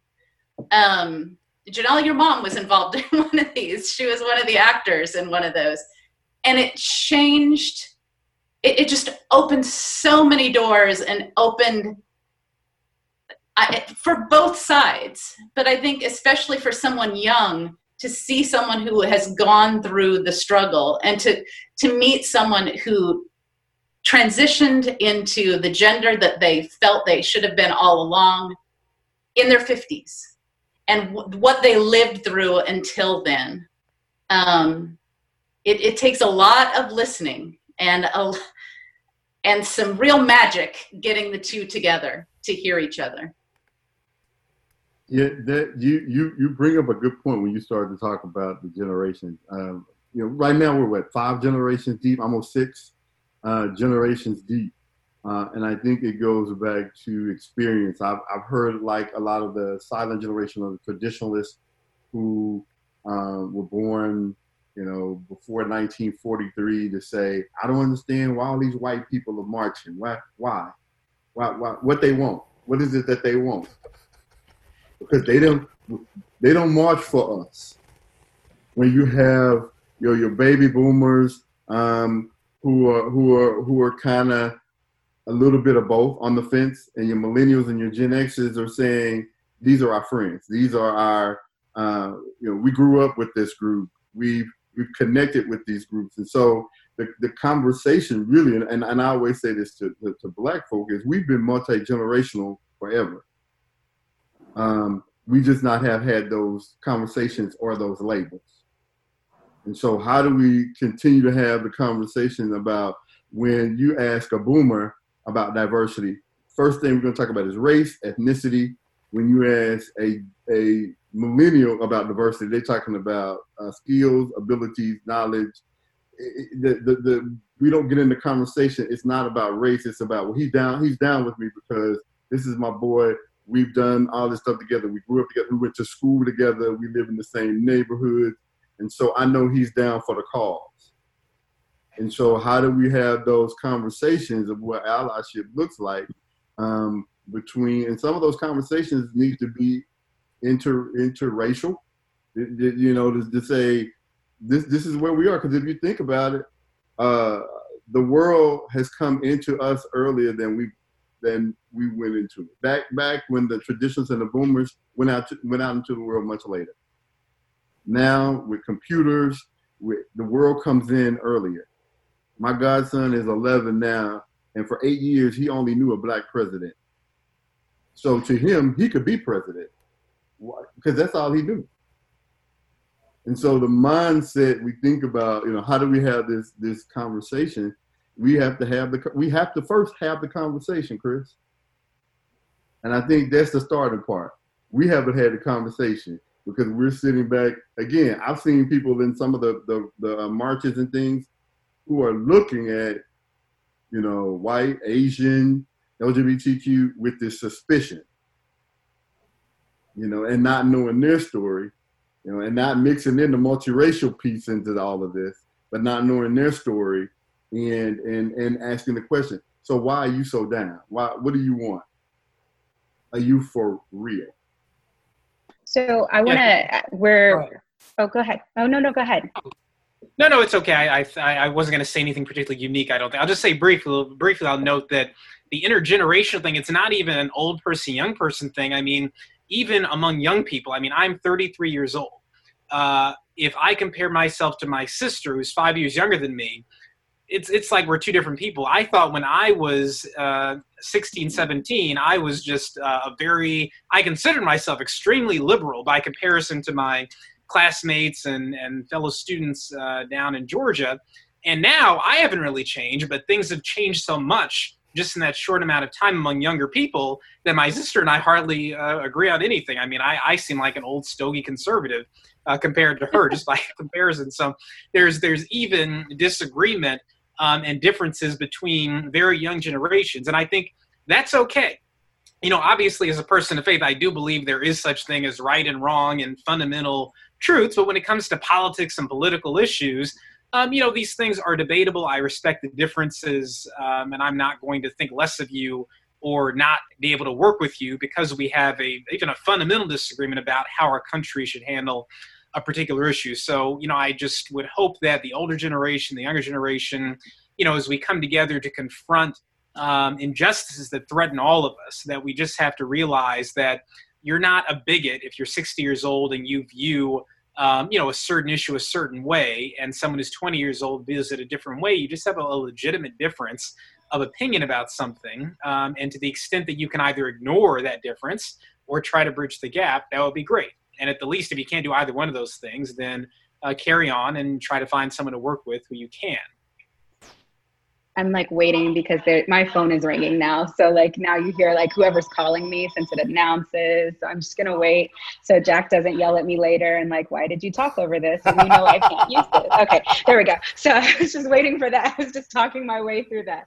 Okay. Um, so we've got 11 questions, and I definitely, like I said, I promised people that I we would get to all of their questions. So I want to make sure I get to their questions. I also want to remind you if you want to make a donation or get in on the raffle. You still have time. We'll be drawing like as soon as we hit these questions. So click the link in the chat.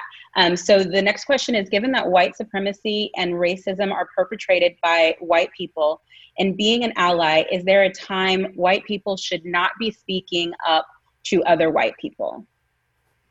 I feel like a pageant. Could you please repeat the question? yeah, second, second that request. given that white supremacy and racism, and again, if you're still on, um, make sure you clarify the question if I am not saying something correctly. Um, but given that white supremacy and racism are perpetrated by white people, um, and being an ally, is there a time white people should not be speaking up to white other white people? So I, I I'm I'm not sure, but I guess kind of what I'm understanding maybe could be like um, if if you are both a perpetrator, can you speak? I, am not quite sure about that last part, um, but maybe speak a little bit to to I guess understanding um, your role in in white supremacy and and racism if you are a white ally and and understanding when you should be speaking up or or or not maybe speaking a little bit to that well, and also if it helps, uh, and, and, again, correct me if I'm reading your question wrong, but I think that we talk a lot about how, you know, don't always go to your marginalized friend for answers, and also like how white people can go into a space that black people can't, or there are things that will be said in an all-white space that might not be said if there was a person of color there.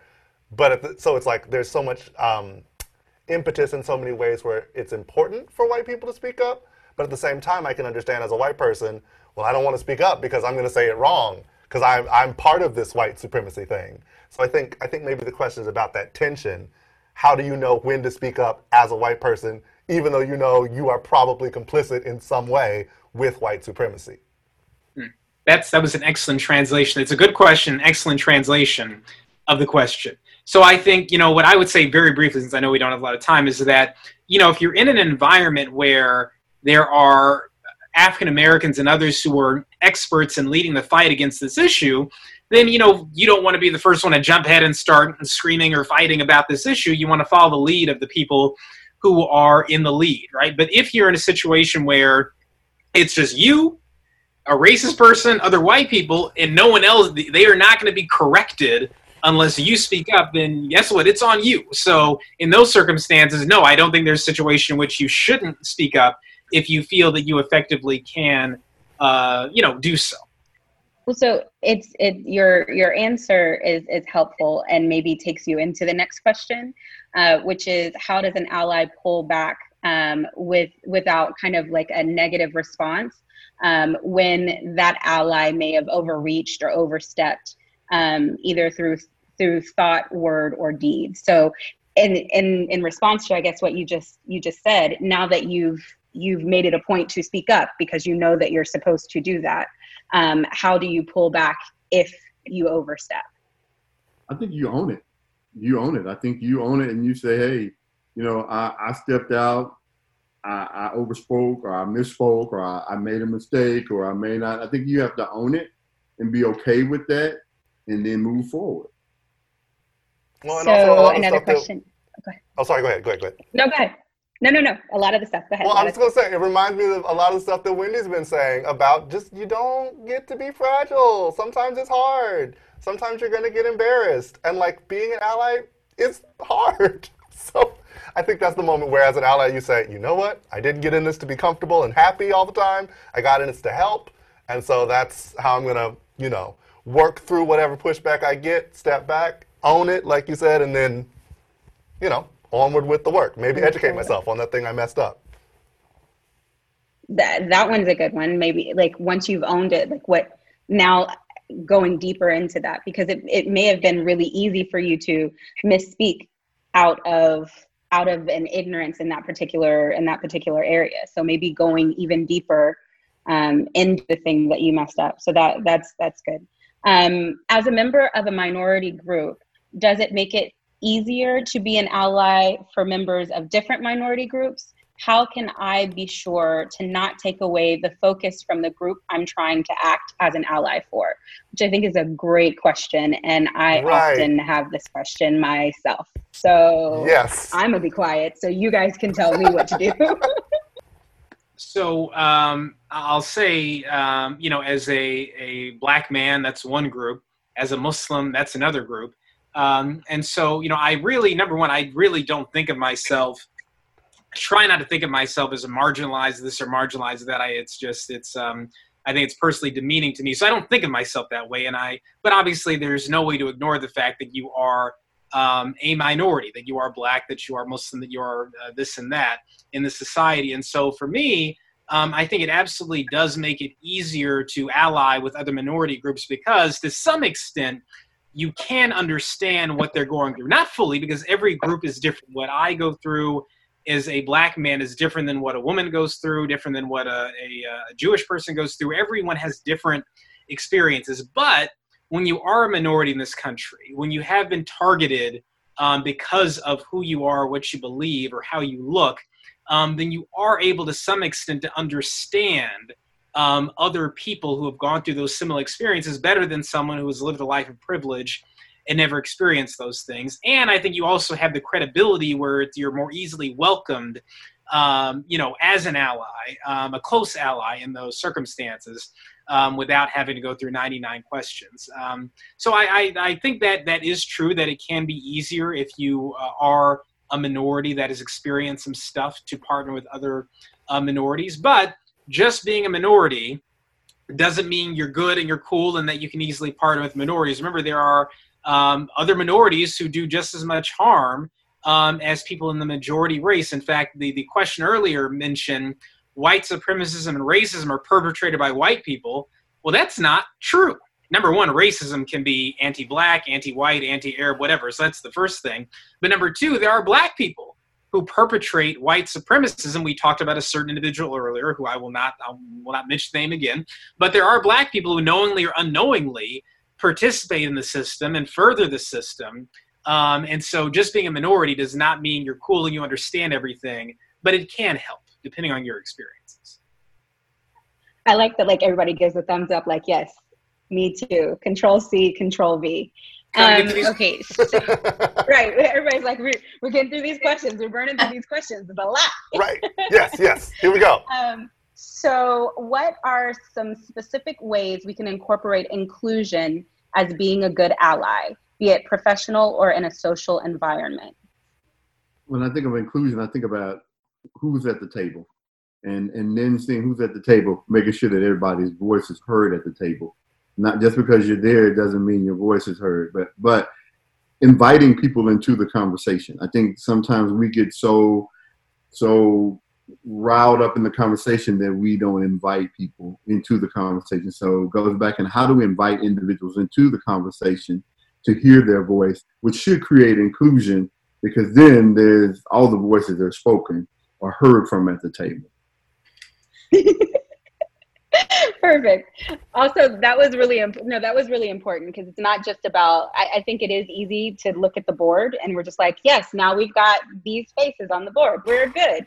But hearing, making sure everybody is heard is very, very important. I think that's sometimes we. I think we we take the first step and then we just stop and and that's an example of how we take the step of including somebody but we still exclude them once they're in the building.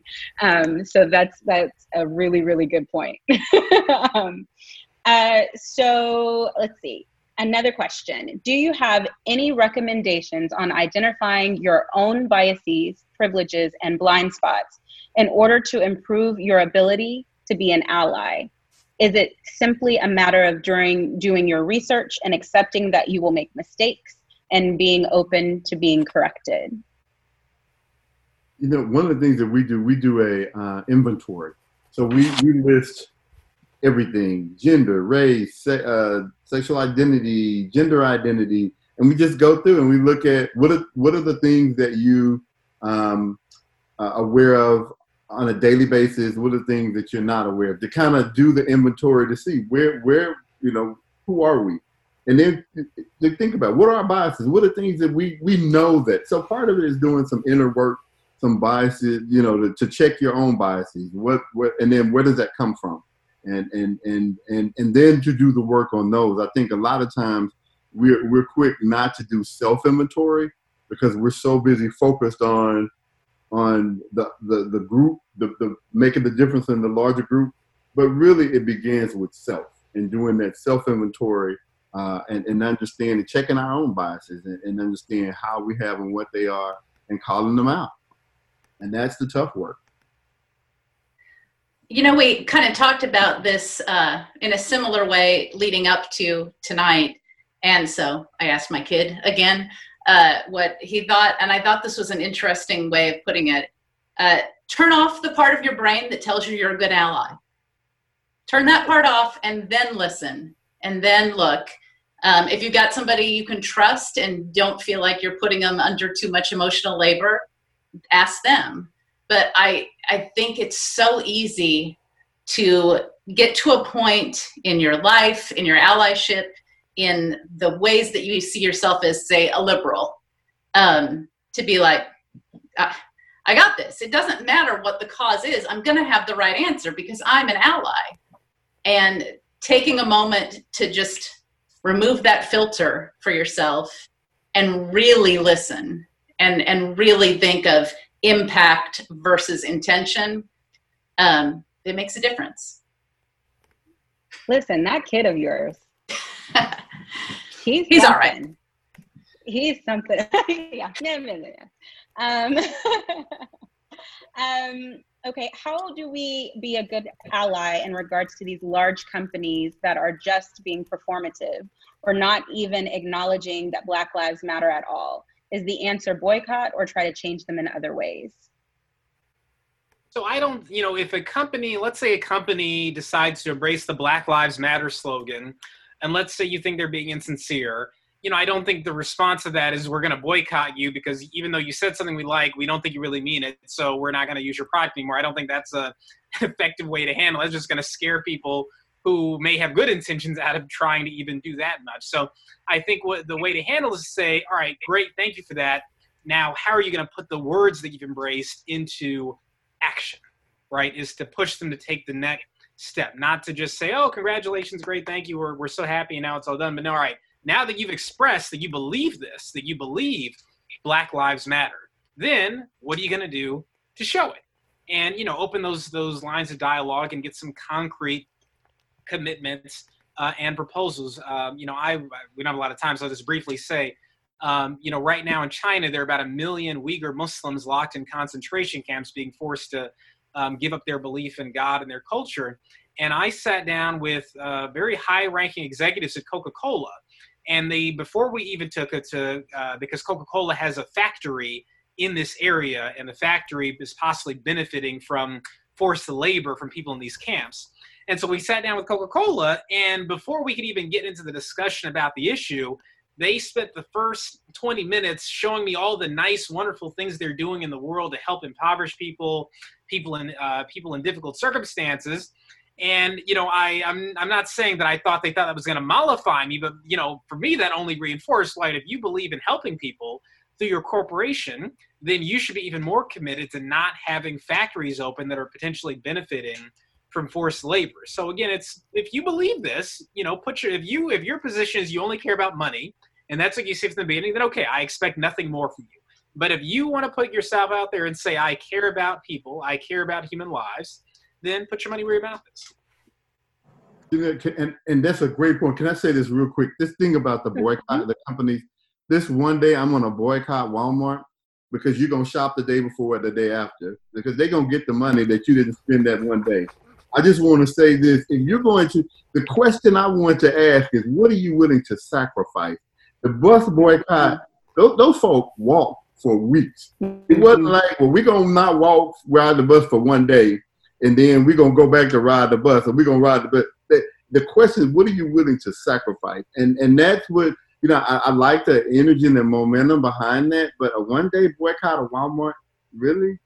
You know, is that really going to make a difference? They're not going to really miss those dollars. Now, a one month, not for one day, 2 mm-hmm. months, three months, and the question, yeah. what are you willing to sacrifice? And that's why I go back to the bus boycott because it was the sacrifice was riding that bus every so the next question is how do we approach racism within our family units without hurting uh, the movement even more?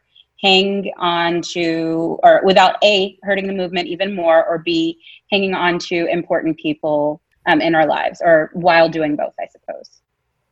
And I think you kind of answered this a little bit before, um, but just in case they didn't hear the answer. How do we approach racism in our own family unit without hurting the movement and but also still hanging on to the important people in our life?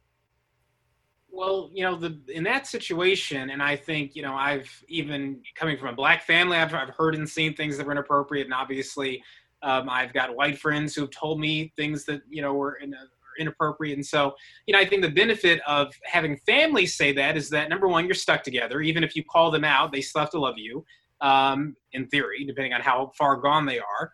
And so, you know, you've got that opportunity to really be frank with someone and come to it from come to it from a position of caring, of loving, not of I'm better than you, you're a hate, you're a bad person, but look, I love you, I care about you, but what you just said is wrong. It doesn't make sense, and you're better than this. You you raised me, you were raised with me, um, you know, and I know in your heart you are better than this and have to be better than this, and this doesn't make any sense. Um, and so I think you know that's the first step is just directly approaching the issue. Oftentimes it's easier in family just to say, Uh, that's Uncle Jack. You know, he's just being him, and I'm not even going to deal with it. Nothing's going to change about Uncle Jack, and I'm just going to move on. But no, Uncle Jack can change. Talk to him politely, as a family member deserves to be treated politely, and do what you can. Um, and then, you know, if you want to really get clever about it, maybe you need to invite over to your house for dinner the person who Uncle Jack has a problem with. If Uncle Jack's got a problem with Muslims, thinks they all want to kill him, well, maybe Uncle Jack needs to sit down for dinner with a Muslim and survive the evening, and maybe that'll be a first step towards uh, changing his mind, right? I mean, you know, so you can take a little further and, and think of what you can do. But I, when it's family, I think always be respectful. In, in the Quran, um, we believe that God says that if your own parents um, don't believe in God or idol worshippers or something, you still treat them with love and respect. And even if you if you're with respect, and if you are uh, familiar with Islam, you know that the biggest sin one can commit is worshiping something other than God in, our theology. And so, even a person who engages in that behavior, that that sin, we are taught if they are your parents, you treat them with respect. You don't even say oomph, a, a negative sound to them because they're your family. So I think you know you can approach this issue directly and forthrightly, but politely with your relatives. So uh, another question: How do we? How do you feel about companies posting to social media about their donations? Is it regarded as performative or as a way to be transparent? Can it be both? I guess the answer to both. Yeah, both, yeah. both truths can be true.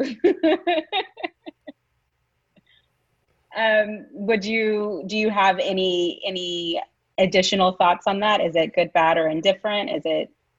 I, I think it could be both, but I think it's how it's posted. I think what what what's if they're saying we we did X amount, we did this, we donated this to change this, move this, affect this is one thing. But to say we you know, donated X amount of money for Black Lives Matters, and and we're good. To me, that's just you just putting it out there. I need to know. So you donated. So what? What? Why? What? Where is it going? How are you going to make sure that it's happening? To, to what you put out there, and I think the the, the, the thing is how it's, it's, it's put out there. Uh, uh, and again, if it's somebody new, I want to know what made you do that. So it, a lot of it has to do is how it's posted. I don't have a problem with being on social media, but how is it posted? Um, how can white artists create art? We're in the last three questions, guys. We're gonna make it. I promise. Um, okay, we can, we can how, do it. Uh, can we can do it? We can do it. How can white artists uh, create art about racism that honors the struggle without appropriating or benefiting from the struggle? And I think that they're asking specifically about race, but I imagine that could be applied to other things too. But specifically, this particular person is asking about race.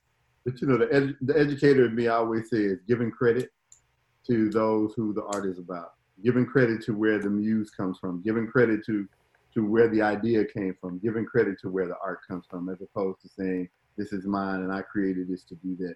Give credit where credit is due. Okay, Chris, I'm going to let you handle the last two questions while I get ready to pull some names. I also want to tell our panelists as we're coming up on these last two questions, usually we do a leave and take away, but we are running up on time already. So I just want you to have a final leave if you can. So if there's something that you can leave with the audience, um, what would that be? So be thinking of that while Chris reads um, the last two questions. Now, forgive me, y'all, because I'm reading this on a monitor that's a little far away. So if I if I mess it up, you know, have patience with me. But um, so this next question says, uh, I think that a challenge for some of us trying to be allies, especially if we're used to privilege, is that we want to get immediate. Uh, is that? See, you know what? Listen, I'm gonna stand up. I'm gonna stand up. One second. okay. Uh, this I is what happens when you get your fancy new studio. right, right. But then, like, the question's not in front of me. Listen, um, I think that a challenge for some of us trying to be allies, especially if we're used to privilege, is that we want to get immediate success. Now that we have a deeper understanding of systemic oppression, we haven't been in the struggle as long or as intensely, so we struggle with patience and/or finding a life balance any advice. Spoiler alert, I'm a college educated, middle class, cisgender, uh, straight white male. yeah, so any, any thoughts on that, that you get in and you want immediate results because you haven't been in the struggle as long? Your spoiler alert was great, by the way. I know, yeah, yeah. Shout, shout out to the spoiler alert from that question asker. I mean, patience. You just you, you just gotta patience. You gotta know your why. You gotta know why you're in it, and you gotta have the you gotta stick with the patience. Um, this is not a sprint. This is a marathon. Okay, and then uh, this is the very last question, y'all. So we are we are just like barely finishing these, right? And thank you all so much for your questions, uh, and thank you to our panelists for your time and for your wonderful answers. This I think has been a really really uh, a great conversation. I think people have really It learned from it. But It has. what? Hello, can you hear me? No, yeah, we can. I was just saying it has. I was agreeing with you. Go ahead. Oh, I thought you said what happened. Forgive me. Anyway, so this last question says, um, what can you do as a person of color when your friends who declare themselves to be allies stop their efforts, uh, but still consider themselves to be so, especially when you're trying to run a company with them? Oh no. Uh, what is the best course of action, in your opinion, when this happens? As a person of color, is it our responsibility to call out these allies? Well, So, yeah, I'll, I'll say briefly, as my last remark, I'll say that um, you know I think when you you're working with someone who is a fellow a member of your particular community, in this case, a fellow person of color, a fellow believer, or fellow woman, you know, whatever the the community is, um, and they have declared themselves to be. I'm sorry, if, if you are you yourself are a person of color, and your friends say they're allies, um, you know, but they are not showing that in their actions or holding you back, you know, should you call them out? Well, again, the side, the same advice I gave about family is what I would give about friends, only with maybe a little less uh, deference, given the lack of uh, blood ties. You have to be stuck with a bad friend, right? You're stuck with family, but not friends. So um, I would essentially say the same thing there. It's it's no problem to confront these issues, and if your friends can't deal with being confronted, about it, then maybe they weren't friends in the first place. So we're now we've finished our questions. We it's eight thirty two, so we're, we'll zoom past. But I, I definitely want to thank uh, thank you guys for um, being here to our panelists. This has been amazing. I really couldn't have asked for a better way to do this episode. Honestly, this has been um, great. So it's good that it didn't happen when we wanted it to happen because it happened better than we thought it would. Um, so that's good. Um, so thank you, thank you, thank you so much, um, Arthur Gregg, Wendy Koster, Edwin Mitchell for being here. We really, really appreciate it. Um, also for the attendees that are that have uh, come and asked all of these great questions. This has been amazing. Um, uh, but I do want you guys to give a leave. So, what is something? Um, we'll go with Mr. Gregg first, Ms. Koster, Mr. Mitchell, um, in that order. If uh, you will just go and give us a leave, what is something that you want um, our audience to take away with them um, after this conversation? How to be a good ally, and as soon as they do that, we'll tell you your winners, and we'll be out. Oh, you're on. There we go. Simply know your why and do the homework, do the self inventory, uh, and just know your why. I think in my case, uh, just keep in mind as an ally, you have less fear of retaliation. The, the response you get is different from, from the population that you're trying to be an ally for. So speak up and, and don't be afraid to do it because that's why you're there. I agree with all that. I, I would just say that for coming from the perspective as a Muslim community leader, um, you know, I would just say that the the best thing that anyone can do, you know, for us to be a good ally, is to try to address the bigotry that exists in their own midst. They see in their own daily life. You know, as civil rights leaders, we're going to court, we're filing lawsuits. We we got that. We're we're fighting that battle. The thing that really could help us in the long term is changing hearts and minds. So if you know people in your circle, and you almost certainly do, uh, who hold anti-Muslim views, if you think you are able to have those conversations with them, great. If you need us to send you some information, you want to, us to have a conversation with that person, visit your church, visit your political group, whatever, uh, then bring us along. Because I think that we are winning great victories in the courts of law, even the court of public opinion. But I do worry about hearts and minds, especially with one half of the country that is following this madman. Uh, excuse me for, for using such a description, because I know we're not political. Following this individual who does things that I find sometimes to be um, dangerous and disheartening. Um, and so I, I really worry about you know those they're they're people and they hate what they don't understand. and I, I don't mind someone hating me if they know what I really stand for, but I really hate the idea of someone disliking me and they don't even know why they uh, why they dislike me. So that's the one thing I would say would be helpful to the Muslim community is you know you see that bigotry in your midst, let us know and, and do what you can to, to stop it. Thank you again so much, so much for being here. Like I said, I, am super humbled that you were here. Um, I also want to make sure that I take a moment before we leave to tell uh, uh, our uh, attendees who uh, the raffle winners were. So the winner of the Echoes Media swag box is Carrie Stewart. Um, the winner of the $15 Amazon gift card is Ariel Cobb. And the winner of the $25 um, Uber Eats, and I'm so sorry I messed your name up. And you know I hate messing people's names up. So please forget me. Uh, forget me. Forgive me. But maybe forget me once I mess this up. Nayoka Manuelos. Um, so uh, you will be getting the $25 Uber Eats along with my apology for messing up your name that I apparently do every time. So my apologies. I swear I will learn it. Um, thank you again uh, to everybody for being here. Thank you for again the great questions. If you have more questions that you would like to send us an email, um, we will um, maybe sweet talk our, our lovely panelists into responding to one or two more questions later. But um, keep doing the work, keep taking and and honestly, this is my. I know I wasn't supposed to leave uh, anything in particular, but I am going to leave. Take care of yourself while you're doing all of this. Allyship is hard work. Um, social justice work is hard work.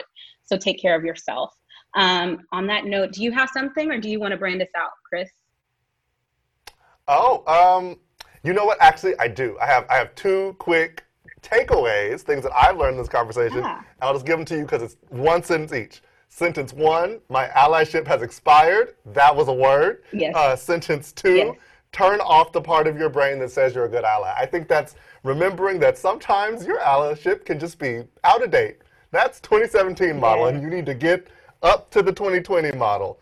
And, uh, and then also turn off the part of your brain that says you're a good ally. Just, if I didn't think of myself as a great ally, how would I hear this? And I think that's I think that's great yeah. advice. So I, that, those are my takeaways from this conversation. I want to say thank you again to all of our panelists. Thank you, Janelle, for putting this together. Like Janelle out here putting together whole events like in quarantine, via Zoom, whole whole other model of organizing events. Um, so, and, and of course, uh, thank you to everybody who tuned in. We appreciate y'all so much. Thank you so much for listening to the podcast. Thank you for tuning in for these live events. Uh, we so appreciate your support. And just, we appreciate you being part of the conversation. And y'all's questions were so on point. Your questions were amazing. Yes. That's the all I have. questions were really good. Yes. Thank you so much to everyone. Create hope, forge a path, change the world. We will see you out there in the fight. Bye. See you, Bye. See you next time, guys. Thank you. Thank you. Bye.